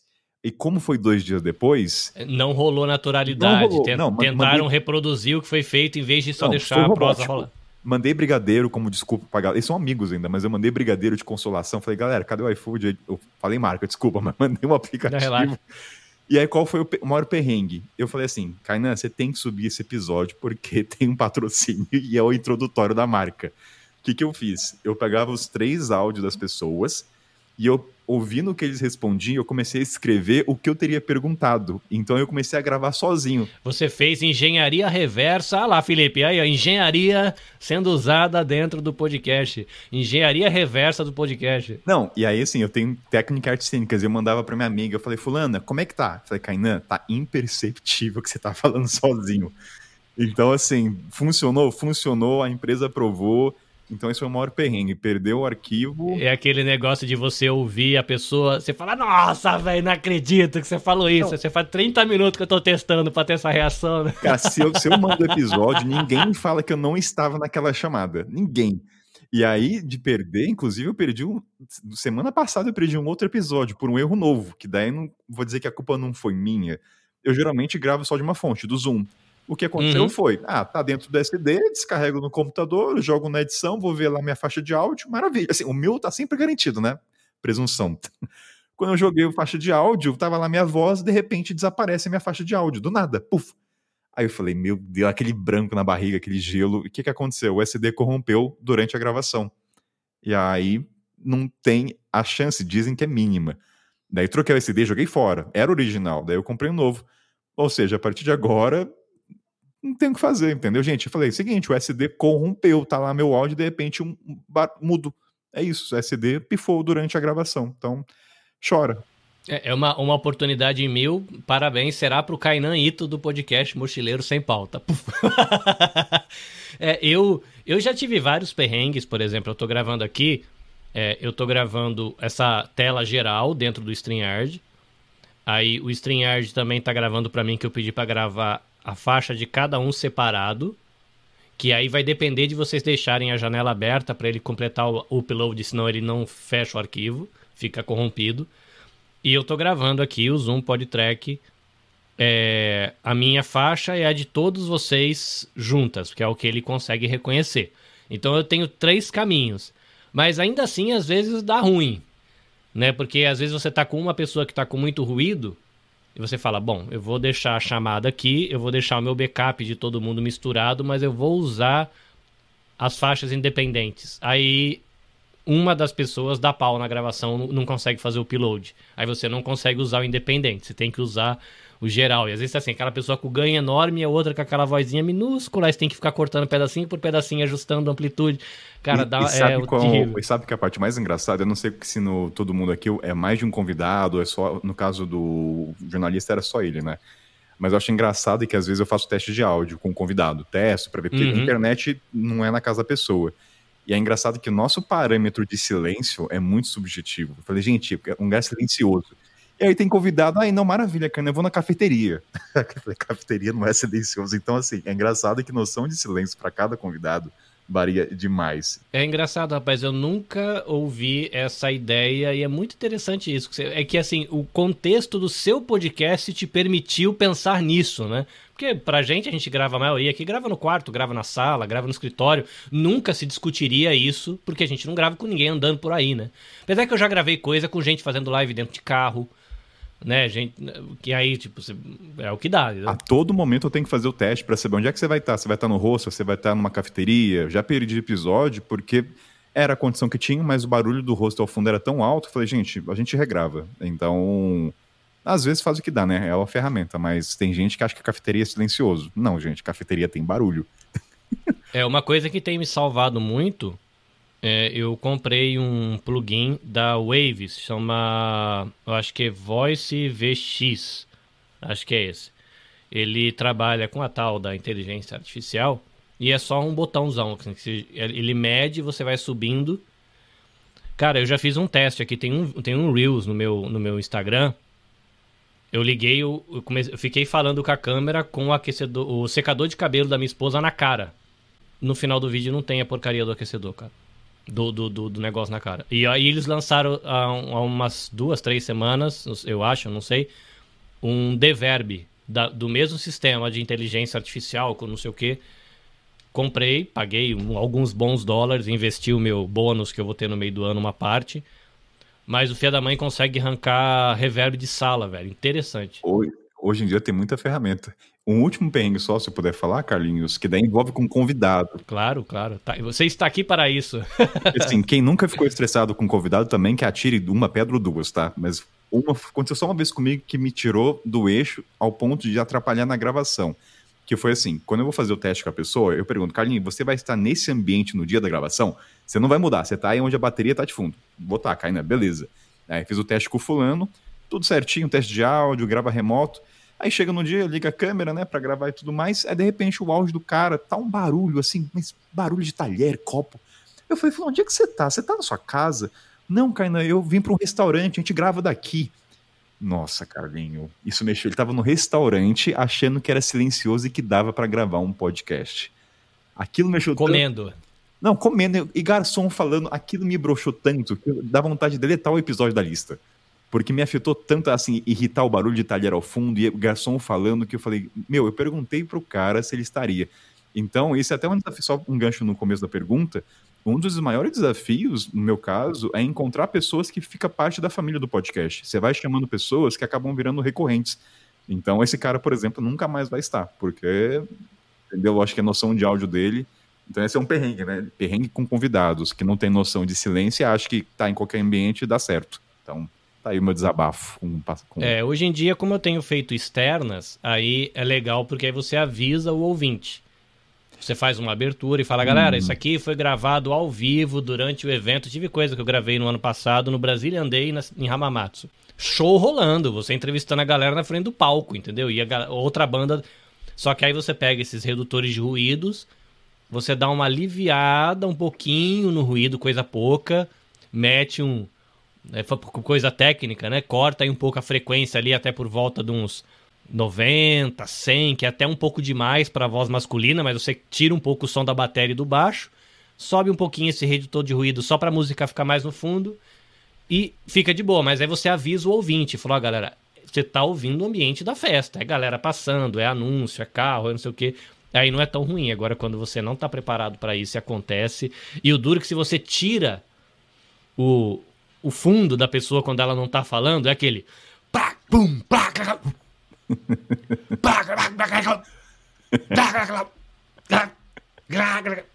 Cara, isso dá um estresse. Porque tem hora que não dá. Você tem que. Ou você deixa o barulho o programa inteiro, ou você exclui a pessoa. Eu já ouvi num caso que foi um estresse, mas deu bate-boca dentro do, do, do episódio com dois convidados. Começou a bater boca e virou treta dentro do convidado. E pelo que eu, pelo menos da maneira como eu ouvi a história, um deles estava errado. Tomou uma postura que não era. E aí chamaram o editor, fizeram uma reunião, falou: deleta esse cara. Esse cara nunca teve no episódio. O editor ele conseguiu deixar a conversa sem o cara. Caramba. Costuraram o episódio inteiro. Parabéns pro editor. Era tipo, era quatro pessoas na mesa, faz de conta? E conseguiram fazer como se ele não tivesse no episódio. O cara recortou tudo, ficou meio curto, talvez tenham perdido um, um, um, alguns tópicos, mas falou: não, esse cara não vai ficar no meu podcast. E, e eles tiraram, cara, tirar, apagaram o cara na edição. Isso é incrível, incrível. Quem não falou ainda? Felipe Castro, o homem que está acostumado a pedir para alguém furar as peças, fazer um buraco e o cara fazer errado, depois as duas peças não encaixar. Rola isso na tua profissão também ou não?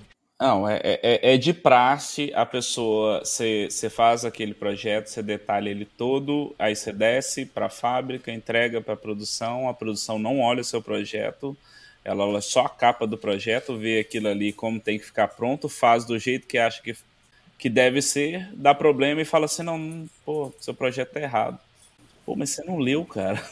Isso é, é, cara, é, é qualquer, qualquer área, qualquer e aí que aquele advogadinho companheiro para ajudar você a documentar isso antes de deixar muito bem acordado ajuda, né? Para você saber o que escrever, onde quem põe assinatura onde, porque senão depois a conta bate numa caixa errada. É, a culpa acaba caindo, assim, a, a, a, é de prática aí de um projetista, sabe? Ah, não, ele fez errado porque faltou essa informação. Ah, não, ele fez errado porque a informação tá dúbia, tem duas.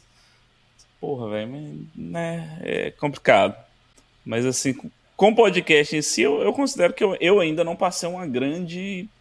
Uma, um grande perrengue, não. Ah, não. Então a gente aqui, o Kainan e o Renan, a gente vai fazer uma torcida aqui agora por você. Não, mas é, é, o que eu ia comentar é que tá por vir. Porque, assim, a gente começou a, a, a convidar pessoas. O cara tá pressentindo não, que vai é vir um perrengue. É porque. Pensa comigo. Eu não tenho Premonição, convidado, então, né? assim, até então eu não tinha, né? É, todo mundo que participava com a gente já era amigos. Então, assim, é tudo amigo e a gente, os amigos nossos, pelo menos, a gente tem uma relação muito boa. Poxa, tanto eu quanto o Bob, cara, seu áudio tá ruim aí, melhora aí, senão não vai dar. Então, assim, é pessoas próximas e é muito mais tranquilo de lidar. Fle flexíveis é. para esse tipo de crítica, né? Que também, quando você vai trabalhar com equipe, isso é uma questão a se pensar, né? Se você fala pra pessoa, meu, tá zoado, hein? Ah, pô, sacanagem, tô aqui fazendo um favor pra você, tá enchendo o saco ainda, aí também é ruim, né? É, então, aí assim, então, a gente tá começando agora a ter convidados externos, então a gente já gravou um, um de Magic que eu, a gente a gente buscou mulher, né? Porque, assim, um, um para mim, um, uma crítica que a gente tem, poxa, o podcast meu e dele, até então a gente não tinha nenhuma mulher participando. Porra, velho, como assim? A gente cheio de amigas, cheio de pessoas para falar e não tem, não tinha uma mulher. Aí eu disse, não, vamos fazer, vamos fazer um de Magic e com uma mulher. E chamamos assim, não, vamos chamar uma produtora de conteúdo de Magic e, e que não seja amiga. Foi super legal a gravação, foi muito boa. Foi a, a menina chama Mayara, MyMTG, o Instagram dela. Fala de Magic, tá assim. Eu acredito que com convidados que a gente não conheça, a chance de ter perrengue eu acho que é muito alta, assim. De... Igual esses meus comentários, ah, não gravar o convidado, perder uma faixa, esse tipo de coisa. Quando você tem convidados externos, eu, eu imagino que, que acaba exponenciando o, o, o perrengue, né? É, eu já tive convidado que, sei lá, entrou aqui na plataforma e o PC não reconhece o som. Aí você deixa a pessoa na câmera, porque a câmera que ela tem faz a chamada pro WhatsApp e grava a tua voz aqui, grava pelo WhatsApp no H4N, uns negócios assim, gambiarra, você me dá cinco minutos. Aí você sai caçando os fios nas caixas lá, emenda tudo e, e faz o que dá. Isso é, é, é comum também, né? Isso é, acontece, essas brincadeirinhas. O Meia Comican, conte-nos um desastre uma polêmica. Olha, é assim, né? O nosso maior perrengue agora é porque a gente tá fazendo conteúdo semanal. E aí, pra editar, né? Coitado do editor, que é um só, que tá chorando sangue todos os dias. E tá, a gente tá tentando não atrasar episódio. Até agora vai ser o nosso primeiro atraso desde que a gente virou semanal, vai ser essa semana. Porque o último podcast que a gente gravou tem três horas. Então ele tá chorando sangue não tá dormindo, né? Por isso que ele tá dormindo agora. Não tá dormindo para editar. Eu nem fiz a capa ainda. É, tem que fazer a capa. O que todo mundo falou, ah, no começo a gente gravava com o robô, né? O robô do Craig. E o Craig, ele desiste de trabalhar no meio do caminho. E aí a gente tem que parar tudo. Oh, a gente já teve gente que não tem, realmente, que nem vocês falaram, não tem noção do que, que é barulho, né? Do que, que é...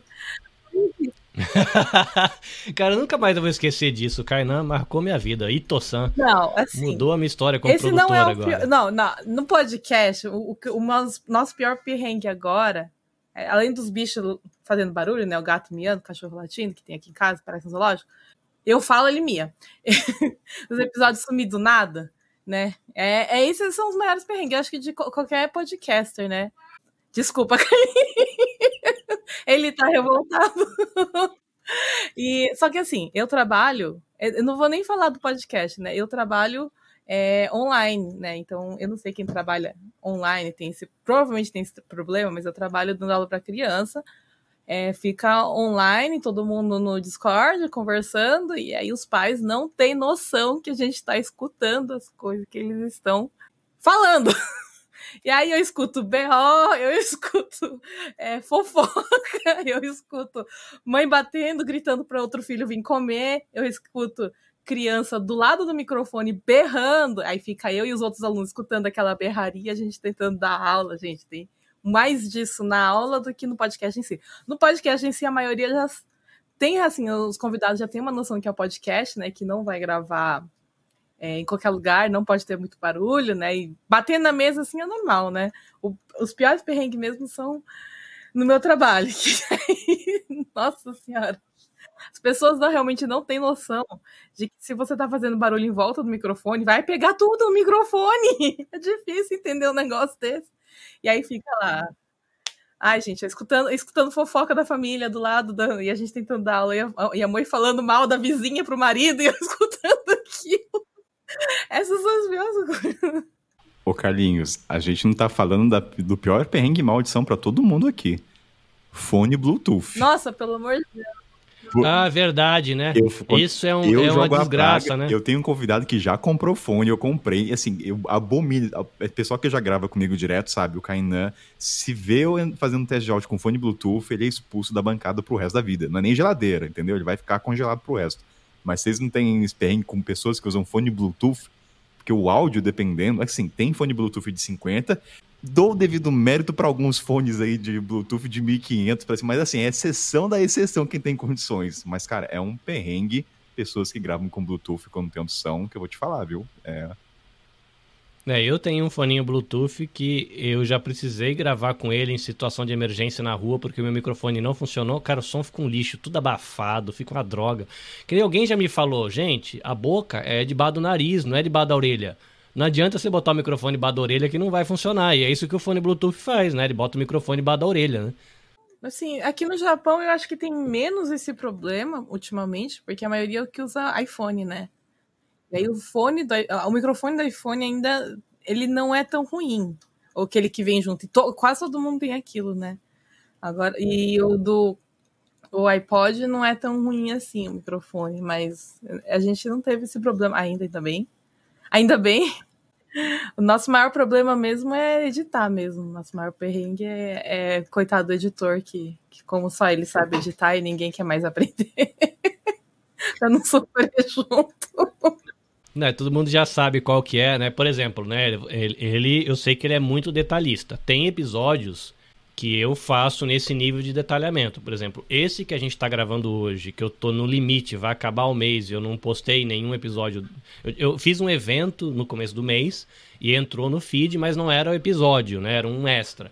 É, esse vai no orgânico. Eu vou abrir só para excluir os silêncios, para tirar o ruído, ver quando a gente se embolou um pouquinho, mas assim, aquela passada e vai orgânico, vai sem os cortes de respiração, de nada. É, e é uma escolha que o editor tem que saber fazer também, né? Que tem horas que você vai conseguir fazer a limpeza finíssima e tem hora que o orgânico vai ser a solução. Nesse episódio aqui é um dos meus perrengues. Eu tô no limite para lançar um episódio no mês de junho e ele vai no orgânico. Vou fazer uma limpeza para tirar qualquer falha mais grossa, aquele pedacinho que a gente conversou antes, o quando eu fui no banheiro, o pedacinho do meio e o finalzinho. Mas aí ele vai inteirão com uma, com uma limpeza mais geral, assim, né? Panorâmica. Mas eu quero entrar agora pra gente ir pra sessão final. É, o Meco, diz pra mim, é, conquistas, pra, né? A gente tem que nossos ouvintes aí também ficar, caramba, né? A gente só entra nesse negócio pra ter desgraça. Não, não é, né? São aventuras, a gente se diverte, mas lista aí um, pelo menos umas três coisas que você percebe assim que o podcast teve de impacto positivo, seja pessoal ou profissional, financeiro, enfim. A primeira que eu quero falar é a comunidade Pod que eu acho que foi. Eu acho que foi um negócio incrível, sabe? A gente, a gente- essa conexão que a gente teve é, com nossa, a nossa comunidade aqui de podcasts brasileiros aqui no Japão, o que, as coisas que você, principalmente Carlinhos, consegue trazer pra gente, sabe? Essa, esse negócio de a gente conhecer gente que eu nunca imaginaria na vida, falar oi. É, o Caio, gente, o pessoal que a gente que eu já conversei aqui e a comunidade em si é, é um negócio que a gente não tem nem como descrever. É, isso para mim é uma das maiores conquistas que a gente que eu já tive, né, como podcaster aqui no Otaku no Kisaten. A comunidade que a gente tem aqui é, é muito bonita, né? Nossa, nossa comunidade é muito bonita. Todo mundo. Não, a gente não tem treta no nosso grupo. Ainda não, né? Com mais. Tem o quê? Um, dois anos, né? Nunca teve treta ainda, então tá bom. A gente também não, não tem ninguém que tem birra do. Ninguém discutiu no WhatsApp, né? Tu Não tá de tem ninguém falando, ainda. ah, não teve que deletar ninguém, não teve que cancelar ninguém, então tá ótimo. É uma comunidade muito bonita. Acho que é porque a gente também não é muito grande, né? E todo mundo é muito amigo, então não teve esse problema, né? A segunda, eu acho que você deve saber do que, que eu vou falar, né? Que é o Maurício de Souza, que é a pessoa que era. A pessoa que eu era mais fã nesse mundo, por ser por ser muito fã de arte, ilustração. Ele e a esposa dele são, tipo, uma- a minha maior inspiração na vida. Mesmo sendo japonesa, e eles não são japoneses. aquilo, aquilo foi inesquecível. Acho que não tem nem, Falar, toda vez que eu lembro, começo a chorar de novo. a gente tem que agradecer o Everton, né? O Everton que, que abriu a porta para essa oportunidade. Everton, é, ele, é, eu ia agradecer, mas ele saiu, então não, não vai escutar também. Vai ter que escutar depois.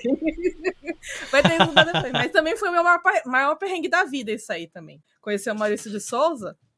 E eu não consegui falar. É a primeira vez da história do, do Otaquista, com três anos de Otaku no tem, que eu não consigo falar.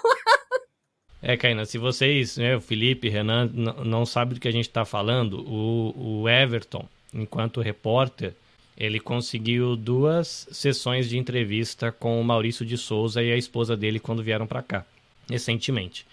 Então, um foi para o canal, né, a, Record Internacional, que ele é, é o produtor, e a outra, eles conseguiu um espaço na agenda do Maurício para o coletivo, Aí eu fui fazer a técnica junto com o Will, lá do Press Start. E Almeco, do Otaku no Kisaten, entrou numa chamada virtual. E entrou mais o Juca e a Biju, que são os hosts do WasabiCast. A Almeco, o Juca e a Biju só choraram a entrevista inteira. Tem que ouvir para entender o impacto que o trabalho deles enquanto ilustradores tiveram na vida pessoal deles enquanto crianças e pré-adolescentes imigrantes no Japão. Então é uma coisa que vai muito além da arte, além da revistinha, tem a ver com a vida de um imigrante que está aqui se sentindo fora do aquário. Mas foi engraçado, né? Foi assim, é, é, surreal você imaginar que você vai conseguir dialogar com uma pessoa dessa uma vez, e ainda mais com um podcast que a gente faz por hobby, e você ter a oportunidade de dialogar com um cara, você fala, caraca, velho, falei com ele e com ela. Mas é realmente divertido, né? Era divertido ver ela se matando com, com o Ticho durante a live. Foi. Não, porque assim, né? No podcast Tá no que tem, a gente tem. É, são, somos em três, né? Somos em quatro, são do, três meninos e eu. E os meninos choram nos episódios, choram assistindo TV, choram assistindo anime. Você é considerado é, a insensível Eu sou a gelada, aquela que tá todo mundo Os homens tudo de 1,80m, tudo barbado, chorando. Tinha um de 2 metros e pouco aqui chorando. E eu assim, aham, é bonito. e aí, quando chegou o Maurício José, eu não aguentei, gente. Aí eu chorei de verdade, né? E o, não tá. Olha, essa não é uma ordem né, de importância, tá? Mas o terceiro é lógico, o Otaku no Kisa tem, pra mim, eles são minha família, os três são minha família, né? Eles sabem disso.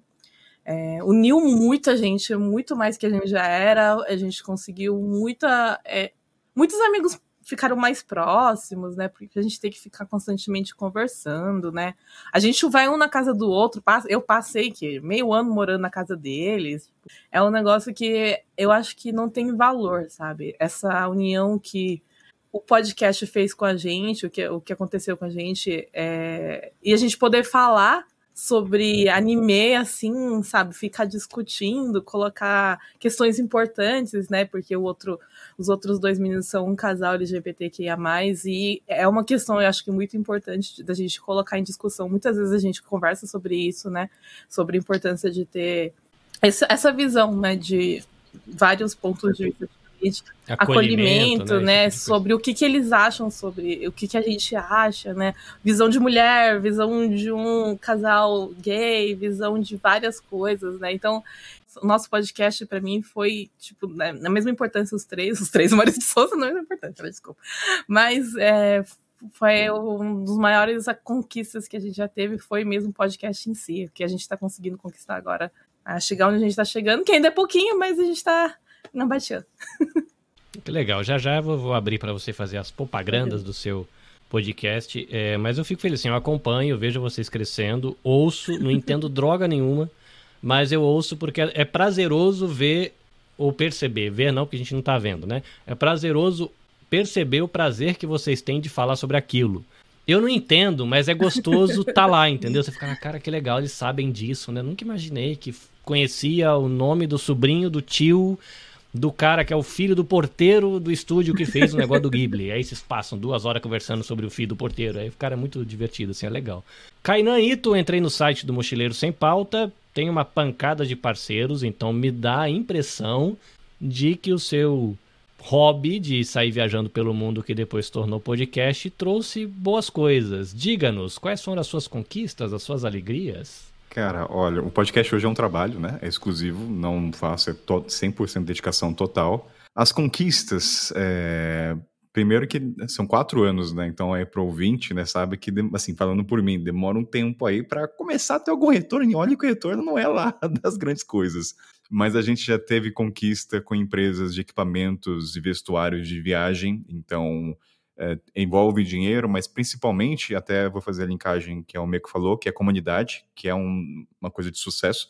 A gente tem uma comunidade, então essa empresa sorteia sempre produtos então a comunidade é a primeira coisa da conquista, né? Eu acho que faço até um ponto para todo mundo aqui, acho que posso ver se, todo, se alguém discordar, por favor, mas uh, mensurar o sucesso, a conquista de um podcast, é muito gradativa. Ela não tem um momento pontual, né? Você vai vendo a comunidade, ou você recebe uma mensagem ali a colar, ou uma avaliação, ou um e-mail que você recebe de uma parceria, mas que não foi, mas já um e-mail que você recebeu, entendeu? Mesmo que não feche. Então é, é, é difícil, mas quando você vai olhando bem devagarzinho o passo que você foi dando, você começa a entender, né? Aonde, porque esse, é esse é um exercício até difícil, lembrar quem a gente era no começo, né? Assim, era um áudio horrível, limitado ao nosso uhum. conhecimento. Então, as conquistas, vai, com as parcerias de empresas, já é um indicador muito legal, porque a gente sabe que são poucos que vivem de podcast exclusivamente. A segunda. Eu tô linkando a sua pergunta, tá, Caroline? De sucesso. Não, legal, mano. É, é, é a sua impressão, porque, sei lá, de repente para o Renan, que eu sei que o podcast não é profissional para ele uhum. enquanto produto, né? Para você já é trabalho, para ele não. Para mim eu quero que seja, mas ainda não, não é. é. Como a gente sente o que é conquista é muito relativo. Às vezes a conquista é entrevistar o cara do podcast que você ouvia e beleza, cara, é a minha conquista. Para o outro é porque fechou com a Globo, sei lá, entendeu? É que a palavra, assim, trazendo, acho que a palavra conquista para mim parece que ela tem um término, né? Assim, é uma constância sempre de que, por exemplo, quando alguém pergunta ah, por que, que eu faço podcast, primeiro eu deixo claro, não é por dinheiro, senão nem estaria fazendo podcast. É uma realização. O que a gente mais faz é gastar é, dinheiro é, gastar, podcast. É. Né? Primeiro a gente tira do nosso bolso. Então eu sempre falo quando alguém quer fazer um podcast de viagem, eu falo, se pergunte o porquê que você quer fazer. Porque esse dinheiro não vai sustentar, você vai parar em menos de um ano, com certeza. Tem até os dados aí, né, que falam não sei quantos episódios. Mas sucesso para mim né, no podcast. Então, as parcerias são um indicativo. Então, quero ou não, empresas vieram, entrou dinheiro. O segundo é a comunidade. A gente tem uma comunidade, o pessoal assina lá e pessoal fica amigo literalmente. E para mim é um sucesso porque é minha sanidade mental, inclusive. Porque essa é uma, só um contexto, né? A dor do viajante muitas vezes é quando você volta, ter pessoas para trocar. E geralmente a pessoa não vai querer saber porque ela tá em outra realidade, tá tudo bem. Então a comunidade acolhe você, como acolhe o pessoal dos jogos da RPG, da comunidade religiosa. Então isso é uma maneira de sucesso. E o último, eu me sinto realizado fazendo o que eu faço. Tem sentido, tem pro... não vou dizer que tem propósito, que pode parecer muito uma visão política, mas assim, para mim eu me realizo produzindo os programas. E aí, linkado com isso, o que me motiva a fazer, e linkado com sucesso, é que me obriga a estudar sempre. Então, se eu vou fazer uma pauta, eu não fico estagnado. Eu tenho que gravar, por exemplo, logo um, um país. É, a gente vai gravar sobre como é viajar pelos ex-países da cortina de ferro. Eu não posso, assim, tem a pré-pauta. Então, eu vou ler pelo menos o básico. Então, a todo momento, eu estou estudando um pouquinho, nem que seja do Japão, da Ásia Central. Então, isso me motiva, senão eu não estaria lendo sobre. Então, é um conglomerado uhum. dessas coisas. Maravilha. Felipe Castro, me daria uma, uma prosa boa, né? A Companhia do Aventureiro com os mochileiros sem é, pauta. Dá, dá, Isso dá pra fazer um seriado na, na, na Netflix. Dá um crossover Multiverso do podcast. Diz aí suas, suas, sua caminhada de sucesso. Vamos aqui adaptar a pergunta graças a, a, ao olhar diferenciado de Kainaito. Sucesso pra gente, pra mim, tá muito ligado ao, ao pessoal, assim, a, a e até conquistas uhum. pequenas e pontuais, assim, é, é, é eu digo assim, a, as primeiras edições, assim, tanto eu quanto o Bob, hoje quem edita é só eu, né? A gente dividiu as, as tarefas de forma que eu fiquei com a edição e porque eu queria ficar com a edição também. É, e para mim a principal conquista hoje com o podcast é porque, assim, eu, eu, eu tô fazendo parte da equipe de edição do Biologia em Si, que é um, um, conglomerado também de. E é grande, né? Um projeto gigante, que, que tem um impacto muito positivo na sociedade. Né? Cara, assim, é, é espetacular o projeto, assim, é, é, é, em relação à divulgação científica, que, por mais que eu não tenha uma formação acadêmica, mas eu, eu passei a gostar muito dessa essa divulgação científica e a importância disso. Então eu consegui aliar e assim consegui entrar uhum. para a equipe de, de a, a equipe de edição e estou fazendo parte, editando o podcast. E assim, para mim é muito bom por editar um podcast completamente diferente do meu. Porque assim, é, é, e é onde eu vi o quanto uma pauta bem feita faz diferença na edição. Então, quando eu tenho um podcast todo transcrito, com pauta muito bem desenhado o tanto que isso facilita na hora de eu editar, eu sentar aqui e editar os áudios. Então eu já sei onde que tem que cortar, onde não tem, o que que tem que tirar. Isso, o, o, o isso facilita muito a vida da gente. Então, para mim as, as conquistas são pessoais e são pontuais ainda. Acho que é isso, assim. Em relação a conquistas, eu acho que a gente tem muito a, a conquistar ainda, né? Que maravilha. Isso é legal, isso é legal. É isso que eu acho que dá incentivo pra gente continuar caminhando, né? Renan Moser, o homem do interior do Rio de Janeiro que ficou amigo de um moleque careca do país do sol nascente. Diga, meu querido, quais foram as suas conquistas nesses anos de caminhada? Rapaz, é, eu diria que a questão de conquistas aí na minha jornada, né, como podcaster, ela é uma, é uma série de pequenas conquistas, né? Eu fui eu fui ao longo da caminhada é, me sentindo sentindo muita satisfação em pequenas coisas que eu ia conquistando ali com o podcast. Mas no sentido assim pequenas melhorias que eu ia fazendo. É, por exemplo você sair de um, de, um, de um programa de gravação inicial né onde você tinha um, um de gravação não de edição inicial onde você tinha alguns recursos limitados depois você migrar para um programa melhor com vários outros recursos você conseguir melhorar a qualidade do teu áudio, você comprar um, um microfone um pouco melhor. Essas pequenas coisinhas que, que eu ia melhorando ali no podcast, aquilo me dava uma satisfação pessoal muito grande, porque é aquela situação, você sabe o quanto você pena para fazer esse, esse trabalho, né? Para você entregar esse, esse, esse episódio ali pro, pro ouvinte, você sabe o trabalho que deu, né? Todo esse, todo esse trabalho que a gente já enumerou aqui, né, tantas coisas que a gente tem que fazer para chegar aquele episódio prontinho para a galera. E você vê as pequenas coisas que você foi melhorando, você fala, caraca. Às vezes coisas que, que o ouvinte nem percebe, mas que você sabe que, que melhorou ali, você fala, caramba, isso aqui tá muito legal. Então, eu lembro de pequenas coisas, né? Foi, foi o microfone, é, foi ter comprado um curso, né? Feito um curso ali que me ajudou a melhorar bastante coisa. É, quando eu migrei, eu comecei a parte de, de mídia social que a gente tinha, era só o Facebook. E aí, depois que esse meu amigo saiu, eu falei, cara, vou fazer um Instagram, vou, vou fazer um, um canal no YouTube, apesar de ser só o áudio, mas eu boto ali o áudio rolando com uma imagem no YouTube, tá lá. E eu fui fazendo, fazendo essas pequenas coisas.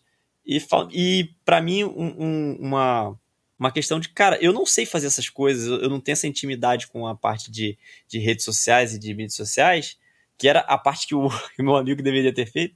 E eu falei, caramba, eu consegui fazer isso aqui. Eu falei, caraca, isso daqui, para mim é uma conquista pessoal muito grande, né? Porque você vai, vai crescendo, né? E você olha para, no meu caso, três anos atrás, eu falei, eu falo, cara, quanta coisa eu aprendi e que me tirou da minha zona de conforto, porque o podcast ele me tirou da minha zona de conforto, me fez aprender muitas coisas com relação à edição de áudio, né? Com relação à parte aí de, de de montar uma arte, né? Mesmo que, que de forma muito simplificada, é, a parte de você elaborar uma pauta, tudo isso fui adquirindo experiências em áreas que eu não sei aonde que isso vai me levar lá na frente, mas eu acho que daqui a 10 anos, quando eu tiver em alguma situação na minha vida, eu falar, caramba, o podcast me ajudou a adquirir essas skills, né? O pessoal dos games gosta muito de falar isso. Então, eu acho que são essas pequenas conquistas, mas dentro de tudo isso, uma coisa que eu posso citar também é a questão de de pontes que foram feitas, né? De você conhecer pessoas. Eu tive, assim, gravando com pessoas de vários cantos do, do, do, do, planeta, né? Gravei com você lá do Japão, aí do Japão, no caso, né? De vocês. E eu falei, caraca, quando que eu ia imaginar que eu ia fazer uma gravação com um cara do Japão? Nem conheci tal, a gente criou aí um contato, trocamos uma ideia, falei, vamos gravar, vamos gravar. Gravei com, com gente de vários cantos aqui do Brasil, gravei com galera do Canadá, eu falei, gente, são coisas que, o, que essa, essa trajetória nossa vai nos proporcionando que a gente, quando começa, a gente não imagina onde isso vai nos levar, né? E você conhecer pessoas diferentes, você conhecer é, histórias diferentes, você poder trocar é, essa, essas ideias, isso faz a gente crescer muito. E para finalizar aqui, no, no, ramo de conquistas, nessa, nessa situação, uma que me deixou muito, muito satisfeito, porque quando eu comecei quando eu me apaixonei pela mídia do podcast, tinha um podcast que eu ouvia, que eu ainda ouço, né? Que é o No Barquinho, pra galera que conhece. Que é tipo assim, eu falei, cara, é isso que eu quero fazer, entendeu? Eu, eu acho que o que esses caras fazem é bacana e a minha ideia é mais ou menos dentro disso aí. Então foi, foi a galera em quem eu me espelhei e eu consegui gravar com um desses, dos integrantes do No Barquinho. Eu tive uma gravação com ele, e, cara, aquilo ali para mim foi uma conquista muito grande, porque eu falei, cara, os caras que eu que me fizeram é, me apaixonar por essa mídia, que são a minha, minha referência, meu espelho, e eu consegui gravar com um deles, para mim foi algo assim muito bacana, muito satisfatório. E é isso, cara. É, são as coisas que a gente vai vai adquirindo aí as experiências que vão fazendo a gente continuar nessa jornada, né? E como sempre, o, o feedback da galera quando você às vezes está meio desanimado, você às vezes recebe um, um, um, feedback, um comentário, né, uma mensagem no privado. Essa, essa é uma conquista que cada vez que você recebe um comentário, você pode se sentir assim satisfeito de que você fez uma coisa importante. Você alcançou uma pessoa, cara, com seu com seu podcast, com sua mensagem. Cara, isso é muito importante. É, eu tenho algumas que eu guardo assim no coração. Acho que a primeira que causou um impacto muito grande foi quando eu tive a oportunidade de estar numa live fazendo a técnica para a senhora Maria da Penha, né, do Instituto Maria da Penha, porque era uma pessoa que eu ouvia ela falando no Fantástico, né? Então não é a pessoa que você imagina que um dia você vai conversar. É uma outra vez que foi um negócio assim que explodiu minha cabeça, foi eu ajudar a fazer uma técnica de uma reunião entre o Instituto com a Luísa Brunet. E eu lá, boa tarde, senhora, tudo bem? Vou preparar aqui para vocês, não sei o quê. Aí você fala, cara, moça que eu via na novela, entendeu? É, é, é, um negócio assim de explodir a cabeça. Outro que foi assim um marco para mim foi por, inspirado, inclusive, no fato de eu ter conhecido a senhora Maria da Penha, que, que, era uma pessoa que eu jamais imaginei na minha vida que eu ia ter a oportunidade de ter um diálogo com ela. Hoje ela me conhece por nome. Não sei se vocês lembram de uma foto que a gente vê às vezes na escola de uma menininha nua numa foto preto e branco correndo, uma menina asiática, ela sem, nua correndo. Na minha cabeça, e eu já percebi que tem gente que pensa igual, aquela era uma menina japonesa na bomba de Hiroshima e Nagasaki. Era a minha memória da escola. E descobri depois que aquela é uma menina vietnamita na guerra entre o sul e o norte. Que ela tá ali nua, porque ela tava vestida, ela não tava correndo pelada na rua, ela tava vestida, explodiu uma bomba de napalm, jogou uma gelatina, que o napalm é uma gelatina que queima, e essa gelatina comeu a roupa dela e começou a entrar na pele dela, que o problema do napalm é que o corpo absorve. Então ele cai na pele, os poros absorvem o napalm e ele começa a cozinhar você de dentro para fora. E na minha cabeça, eu falei, cara, essa menina morreu, com certeza, que pena, né? A gente tem o registro da foto dessa menina que morreu na guerra. E eu tô lendo um livro um dia desses e o livro quem escreveu foi a menina. Ela tá viva. E ela tem uma ONG, hoje ela vive no Canadá, ela fugiu, ela, ela desertou, na verdade, do Vietnã, ela e o esposo. E ela foi para o Canadá e ela escreveu um livro. Hoje ela tem uma instituição que ajuda crianças em países de guerra. Na minha cabeça eu falei, mano, nunca imaginei que eu fosse um dia trocar a ideia com a senhora Maria da Penha. Por que não? E mandei uma mensagem me apresentando e ela topou, cara. Daí eu, eu fui a pessoa que articulou o encontro dessa sobrevivente da guerra com a sobrevivente da agressão, né, da, do feminicídio. E foi um negócio de explodir a cabeça, assim. Fala, velho, eu vi essas mulheres. Eu via uma no Fantástico e a outra no livro de escola e eu tô trocando ideia com essas pessoas. Outra pessoa que marcou muito foi me tornar um, conhecido e hoje estou desenvolvendo uma amizade com o Léo Lopes, né, que foi referência para todo mundo, um negócio que nunca passou pela minha cabeça que o cara ia saber que eu existia, tanto que a minha empresa chama, né, podcast é, na Becast Podcasts e Multimídia, porque eu copiei igualzinho diferente, porque o dele é Radiofobia Podcast e Multimídia. Eu coloquei podcasts e comercial e multimídia em inglês para ficar igualzinho e diferente. Eu nunca imaginei que ele fosse descobrir que eu existisse. Hoje a gente está começando a desenvolver um relacionamento aí com amizade. Isso é, é de explodir a cabeça, fora a oportunidade profissional. O microfone que eu estou usando aqui veio com patrocínio, que é igual o Caio não falou, né? A pessoa não deu o dinheiro, mas falou assim: eu quero te dar uma coisa, que coisa é essa que eu posso te dar? Eu falei: ah, tô precisando de microfone para gravar presencialmente fora do meu quarto. Aí a pessoa mandou uma Zoom PodTrack P8 e seis microfone Audiotécnica 2040. Felizão, agora só gravo com, com ele, entendeu? E por conta disso, por exemplo, daqui umas três semanas eu vou estar tá com um MesaCast montado com esse equipamento que eu recebi em um evento da comunidade brasileira que você os Jogos Escolares Japoneses. Mais de mil atletas mirins estão sendo esperados entre 5 e 10 mil pessoas no evento. Eu vou estar com o MesaCast lá, fiz uma parceria com a organização, graças a essa jornada né, de pequenos passos e depois de 4, 5 anos, é, foi essas minhas conquistas. Gente, É, para vocês é tarde pra caramba, para mim eu tô felizão porque eu tô de folga do trabalho, são quase a hora do almoço, tá começando a me dar fome, eu sei que vocês estão cansados, desculpa por ter demorado tanto e obrigado por terem ficado tanto tempo comigo. Agora eu quero dar a oportunidade para vocês fazerem o trabalho de vocês serem conhecidos. Se vocês por acaso eventualmente tiverem audiobook, curso, programa de assinatura, não tem problema, tá? Pode fazer a divulgação, eu não tenho frescura com isso não. Então, Renan Moser, do Ecoscast, por favor, faça o seu jabá. Por que as pessoas deveriam te ouvir e onde elas te ouvem? Então, gente, vocês encontram a gente, né? O Ecoscast em qualquer agregador de podcast, né? O que você preferir aí, Spotify, Deezer, Apple Podcast, até no YouTube a gente tá. Então é só procurar lá Ecoscast.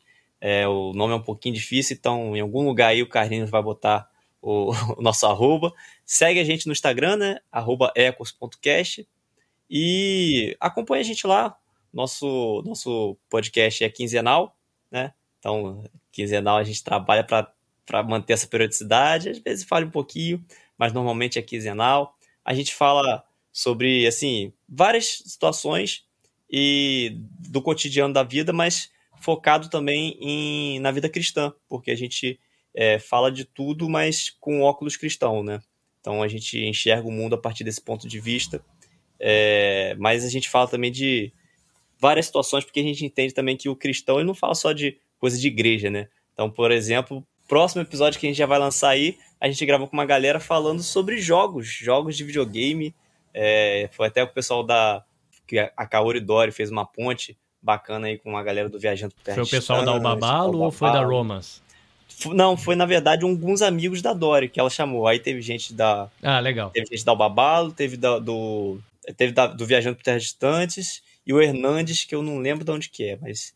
Enfim. É, então a gente fala sobre várias coisas, já falamos sobre política, já falamos sobre trabalho, já falamos sobre. É, até festa de aniversário, na comemoração de um ano que a gente teve. Então a gente fala sobre tudo isso, mas também fala sobre coisas da, da vida é, do cristão, né? Então a gente convida vocês a ouvirem e ouvindo, dê um feedback, né? Comenta, porque isso é muito importante quando a gente consegue é, o feedback da galera, saber o que está achando. É, isso faz a gente crescer muito e dá, dá estímulo para a gente continuar na caminhada. Maravilha, cara. Honrado de ter você aqui. Obrigado por ter voltado do trabalho e topado encarar essa maluquice com a gente. Felipe Castro, o homem que acaba de se tornar meu amigo neste episódio, a companhia do aventureiro, por que as pessoas devem lhe ouvir e onde lhe ouvir? É, no, em qualquer agregador de podcast aí, só é, pesquisar por Companhia do Aventureiro. E o Instagram é o mesmo, né? Arroba Companhia do Aventureiro. É, a gente vai tentar a frequência do cache aí, a gente vai tentar uma nova frequência de a cada duas semanas, a cada 15 dias. É, vamos ver se a gente consegue manter essa frequência, senão provavelmente vai ter algum ajuste. E no Instagram também a gente vai tentar postar algumas coisas diferentes do que a gente posta no, no podcast, né? Como é uma mídia de vídeo aí, a gente vai tentar abordar isso também e aproveitar essa questão. Maravilha. Arroba a Companhia do Aventureiro. Companhia, né? Companhia do Aventureiro no Instagram e também nos agregadores de podcast. Kainan Ito, um homem da voz maravilhosa, mochileiro sem pauta. Diga, por que devemos lhe ouvir e onde lhe ouvir? Só jogar é, qualquer agregador, né? Um mochileiro sem pauta. E se você pretende viajar ou já viajou ou está preparando, você vai ouvir um episódio desde falando sobre a Etiópia ou até Sudão. Então, você quer adentrar o mundo das viagens, só pesquisar lá. Maravilha. Arroba mochileiros.sem pauta no Instagram da vida. O Meco Mikan, uma colaboradora, uma membra da nossa querida família Podosfera Nipo Brasileira, por favor, seu jabazinho. Se você gosta do, de conteúdo otaku, né? Sigam a gente no Otaku na Kisaten. Nós temos é, os doutores em otakices real, que vieram de intercâmbio para estudar cultura japonesa aqui no Japão. Eu e meu marido, que somos imigrantes. Estamos no arroba otaku no Kisaten, em qualquer rede social e também em qualquer agregador do podcast. É, se você tem curiosidade para escutar a gente, vai lá para ver como eu sou a coração gelado do grupo. então eu vou fazer aqui a propagandinha do nosso querido amigo Everton Tobassi, arroba etobassi com C e arroba eto.word. São os dois canais que ele usa para fazer as divulgações de coisas que ele faz e também do Minuto de Notícias, que é um trabalho muito interessante que ele citou inclusive no podcast que nasceu do podcast, era para ser só uma divulgação e acabou virando um conteúdo independente. Aproveitando o jabá alheio, arroba podnipobr, de Podosfera Nipo Brasileira, que você vai conhecer a rede. Né? Não tem conteúdo próprio, é divulgação do que o pessoal produz, e para você conhecer o nosso catálogo de podcasts da comunidade brasileira no Japão. A ideia é você ter esse lugar para encontrar gente e conteúdo que você queira. Então, arroba podnipobr. E caso você queira conhecer o conteúdo dos workshops e da Semana Podosfera Nipo Brasileira que a gente já realizou no Spotify ou nos outros agregadores, hashtag PodNipoBR. Esse é o nome do podcast. Hashtag PodNipoBR. Tem lá as oficinas, oficina com o Neo Lopes, a gente conversando com o Danilo Medeiros, e enfim, com esses grandões, os gigantes aí da podosfera, estão lá dividindo conhecimento com a gente. Então é um aulão que a gente tem por lá. E é muito massa. Agora, se você quiser conhecer o meu trabalho, arroba Tá? Esquecendo o meu arroba, olha que maravilha, arroba nabecastjp, arroba nabecastjp, e isso você encontra no YouTube, Facebook, TikTok, Instagram e Twitter, tudo arroba nabecastjp. Você vai encontrar você vai encontrar conteúdo relacionado à produção de conteúdo, como esse que a gente está produzindo aqui. Você vai encontrar também o meu podcast, que é o Diálogos Motiori, que é para a comunidade brasileira no Japão. Se você tem interesse de conhecer um pouquinho essas discussões, o que a gente vive aqui, pode ser útil para você. Você vai encontrar também o Ouvidos Viajantes, que é a minha tentativa de dialogar e de me aproximar da comunidade cega e com baixa visão. E você vai encontrar também meus trabalhos de parceria com o, grupo de pesquisa Virtus da Universidade Federal de Pernambuco, é, Instituto Maria da Penha, a linha de atendimento à mulher no Japão, que eu tenho esse trabalho aí meio entre navegando entre direitos humanos e educação, desenvolvimento pessoal. Então é um pouco desse universo que você vai acompanhar nas minhas redes sociais, não é uma rede social de um podcast, mas de um podcaster que gosta de transitar entre produtores de conteúdo e pessoas engajadas com direitos humanos. Então esse sou eu. Vai ser muito legal me conectar com você. Meninos e menina, muito obrigado pela visita de vocês aqui. Foi uma honra gigantesca. E se um dia vocês vierem aqui pro Japão, por favor, venham aqui em casa pra gente tomar chazinho e sair para comer takoyaki e para comer onigiri e para comer sushi, que vai ser bom demais. Para você, meu querido ouvinte corajoso que chegou até aqui, eu vou deixar para você nos extras, só você vai ficar sabendo uma conversa maravilhosa sobre coisas que a gente conversou aqui no começo, que é um extra para você que ficou até aqui. Se você não ficou até aqui, você não vai ficar sabendo, azar o seu. Tá bom, gente? Beijo para vocês, a gente se vê ou se escuta, ou no fim, no fim eu não escuto vocês, mas seria bom se vocês pudessem mandar mensagem em áudio e ficar feliz também. Até o próximo episódio, sayonara! Você também podcast. Dicas e informações para quem quer começar e aprimorar a produção do seu podcast. Esperamos você no próximo episódio.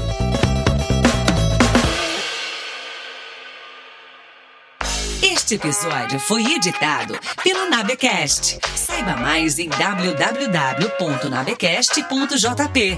Nabecast, conectando pessoas, desenvolvendo amizades, construindo parcerias e compartilhando vida através de podcasts.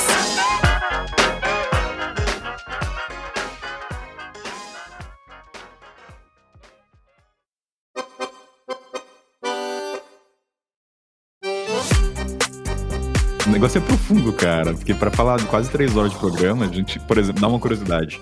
Em Gana, que é um país da África Ocidental, não tem banheiros dentro dos apartamentos. Quando a pessoa constrói casa, nenhum banheiro é construído porque não tem saneamento. Não, então faz existem sentido. casas. Então, assim, você vai ver apartamentos sem banheiro. A pessoa sai pra cagar na rua. Assim, no espaço, é tipo um banheiro público e as pessoas levam sacolinhas pretas pra colocar o cocô depois. É, cara, é, é- como assim? A pessoa recolhe e volta pra casa com lixo? Não, depois ela deixa em algum espaço na rua, porque não tem não tem estrutura. Mas assim, qual é o ponto? Isso reflete, porque assim, a gente pensa que quando alguém constrói um apartamento, empiricamente tem banheiro. Não. São prédios de cinco andares, porque vamos supor que você coloque todo o tubo, toda a parte de estrutura, né? Pra Mas não vai, na rua não tem encanamento, vai É, jogar tem. onda. É, então, por isso que os prédios não têm banheiro. E aí a gente fala dos contrastes, cul- contrastes culturais. Por exemplo, tem banheiro que é cox, tem banheiro que é barro. A gente foi- falou tem, tem países que usam um tipo de folha pra limpar o ânus. É, é- é muito assunto, cara, pode ficou. E aí. eu, eu, eu assustei a primeira vez que eu cheguei no ano passado, que a gente começou a ir pra. A gente saiu do Oriente, a gente tava no Egito e foi pra Dubai. Quando a gente chegou em Dubai, o banheiro era só um buraco no chão, assim. Só um. O que, Dentro do aeroporto. Dentro do aeroporto. O que eu nunca imaginei que aconteceria em Dubai, porque Dubai tem muito turista, né? Enfim. Mas o, o- outra coisa que a gente fala também de cocô, né? Por exemplo, é, a intimidade aqui com vocês, mas não é íntimo, mas é um ponto. Cara, depois que você começa a limpar o cocô com a mão, depois com a água, né? Obviamente, você começa a questionar muito os padrões ocidentais, assim, o quanto a gente é colonizado na forma de pensar do que é certo, errado, do que é sujo. Porque hoje, de verdade, se eu limpar a bunda com papel, cara, eu não consigo ficar. com- Eu fico incomodado. Tem uma frase na gente que fala o seguinte: se você suja sua, sua cara de merda, você- a mão de merda, você vai limpar com papel ou com água? Cara, Sim, depois dessa sim. frase, pra mim, assim, É, é engraçado como a gente acaba vendo a nossa cultura diferente. Hoje, aqui no Japão, por exemplo, no Japão se limpa com papel. Tem o bidê, mas o bidê usado como se usa aos indianos, por exemplo, para lavar a bunda, não acho que não é tão comum na cultura. Mas é uma questão mais de você usa o papel higiênico e depois você dá uma limpadinha e, e passa o papel para acabar o serviço. Mas o papel higiênico vai na água, é um papel que dissolve na água e vai embora, no- no- você joga na privada. Aí, agora a gente pensa no Brasil, velho, você passa, dependendo da, do, do dia que passa o lixeiro, você fica juntando três dias de merda com papel no seu banheiro e acha isso higiênico. É, entra sem calçado em casa. E aí eu fico pensando, velho, eu pisava em merda de cachorro, vômito de bêbado, passava no tapete de crochê da sala da minha mãe e dormia a tarde inteira naquele tapete vendo Faustão. Cara, aqui em casa ninguém entra sem sapato. Eu deixo uma pant... eu tenho hábito japonês. Aqui ninguém entra com tênis. Não, e o pior é que no Brasil tem um- o pior é que as privadas não estão aptas a jogar papel fora. Não, Então, assim, o que a- o pessoal que sai aqui do Japão em top toda vez. A galera volta em top privada, né? Todo mundo, todo mundo. Eu comprei papel higiênico no apartamento que eu moro, que minha mãe me obrigou. Falou, cara, você tem que ter papel para as pessoas visitas. Eu falei, mãe, a pessoa que se adapte à minha cultura aqui no apartamento. Mas não. Aí eu acabei. Mas curiosidade, no seu apartamento é bidê ou tem aquele sistema já no vaso que, pra pessoa se lavar? Não, não. É, é- é tipo uma, é uma garrafa de água que você vai limpando, entende? Não tem. Ah, tá. Mas aqui no ó, Japão a eles melhor- criaram um negocinho que sai do vaso assim, aí Então, tem isso mulher tem- e pra homem, né? Cara, isso tem no Egito. Isso é um prazer. Óbvio, que assim. Cara, é, É o muito- quê? Dentro da privada, não sei como é que é, mas tem um jatinho que mira bem. É que um assim, tiro você no- no- aqui no Japão, a, a privada parece um controle remoto. Imagina o cara que não sabe dessa história. Aí o negocinho Chega sai lá assim. de curioso. Opa! É, o negócio sai assim, tim, aí depois que você faz, aí sai um- um- uma mangueirinha, aí ele mira no toba e tchá, um jatinho no toba. É muito É uma bom porque coloscopia. Mas ali. limpa. Literalmente, você só abre a torneira, é uma pressão forte que você, tipo, é maravilhoso. Que, que se você nunca E um controla a temperatura ainda. Exatamente. É, então, vê, tem muita pauta sobre cocô, tem muita coisa. Por que, que a gente esconde que vai cagar? Analisar, inclusive, ó, só é, uma coisa que é importante, que a gente falou até no programa, porque você olha, tem gente que não gosta de olhar o próprio cocô. Isso é um problema muitas vezes, porque na estrada, você olhar o seu cocô é Pra saber se você tá doente, né? É, a cara, a cor, a textura, se tá boiando, né? Se tá. Exa- Se tiver preto, o exato. cara tá começando a ter inflamação, se tá boiando, se tá comendo mal porque tá com Exato. gases. Então a gente falou É. assim: se- se acostuma a olhar pro seu cocô, gente. Ele é seu melhor amigo, tá? Assim, você não tá dos outros. Tem, tem. Vocês estão falando de banheiro japonês. Tem lugar que você vai no banheiro e aí na hora que você abre a porta do banheiro, ele. A, a privada ele abre na hora que você entra, né? Ele é automático. Dá um, dá um Tá puta susto isso a primeira vez que você descobre, né, cara? Você abre a porta, a privada quer te engolindo, faz. Bum, ela abre. Toca a musiquinha e É. ele tem um, um negócio que ele suga o cheiro, né? Pra não ficar cheirando. Porque as pessoas não podem saber que você tá cagando. Então ele suga o cheiro, toca a musiquinha pra não fazer barulho. né? E mesmo Mas pra assim, quando você tá urinando e você tem vergonha do barulho da urina, tem, pelo menos tem alguns banheiros que você liga um negócio, começa é, barulho de cachoeira, uma musiquinha bem suave e passarinho cantando, pra misturar com o som da urina caindo pra você não ficar constrangido, não tem? Assim, é pra, é, na verdade é pra ninguém saber que você tá cagando, né? Pra você não fazer. Mas, Ah, aí, se todo não mundo usa esse recurso quando tá cagando, já fica claro, essa pessoa tá cagando. Já sabe que. Tem que ser o tempo todo, pra Né? ninguém. É, exatamente. Não, Não, sério, assim, senão quando, quando claro. você estiver fazendo cagando, estiver cagando e não quer que ninguém descubra, aperte aqui. Aí se tu aperta, toca uma musiquinha que só toca nessa situação, né? O negócio é tão, tão. Tem tanta vergonha que as japonesas ficam mais de meia hora sentadas na privada pra elas ficarem ali até o cheiro passar, pra não sair do. da privada e ninguém sabia que você tava cagando. Então tem gente que fica um tempão aqui. É banheiro feminino que é uma Cara. desgraça. Por causa disso, demora muito pra você poder usar banheiro público. Às Eu vezes. acho que o viajante, eu É o acho pessoal que é muito reservado, né? A viagem faz com que você fique um pouco desinibido em relação a isso, porque você tem que cagar fora. Tanto que é normal, por exemplo, se eu cago e tá pedindo, eu falei, galera, não vai usar que eu acabei de cagar. A gente avisa, sabe? A gente começa a naturalizar as coisas. Pô, não entra, você quer entrar? Entendeu? Por sua conta. A Só gente começa. e risco. É, a gente verbaliza as Vocês, coisas. o, o Igor e o Kainan, vocês chegaram em situação. pô, Você viajou pela África, eu imagino que sim. Esquema de pazinha, cavar com um pedaço de pau e fazer no, no- no- Você chegou nesse tipo de contexto? Eu sei que tem contexto que a galera tem um pauzinho que carrega pra abrir buraco, pazinhas. Isso é mais na parte de trekking, na parte de hiking. Então, se a pessoa vai acampar, então não é uma questão. Eu, Pauzinho eu é mais pra. é. Eu passei uma situação bem, assim, constrangedora nesse sentido, quando eu tava no Egito, tava no Cairo. Enfim, tem o Museu do Cairo lá, né? E na saída eu tava, assim, extremamente no meu limite, assim. Eu precisava urgentemente ir ao banheiro. E eu, no- na saída do museu tinha um, um banheiro, eu saí correndo, entrei no banheiro e, enfim, fiz um estrago violento. E quando eu fui sair do banheiro, o, a privada não dava descarga. Não dava, simplesmente não dava descarga. Tipo assim, não é que tava entupida, tava quebrado, não. Ela, ela foi feita para não dar descarga, basicamente. Aí eu falei, meu Deus, como que alguém. Como que vai tirar isso aqui daqui agora, cara? Aí eu falei, ah, eu vou. Eu vou sair fora e vou deixar assim, paciência, eu vou fazer A o quê? Eu dica que eu preciso ir te embora. é um- deixa a marca da besta, faz parte, é o processo. É assim que é a vida, cara. Aí, eu- aí quando eu saí, quando eu saí, tinha um funcionário do museu com um balde de água na porta do banheiro. E ele me pediu dinheiro para limpar a, a minha, a minha, arte. Aí eu falei, pô, cara, não vou te dar.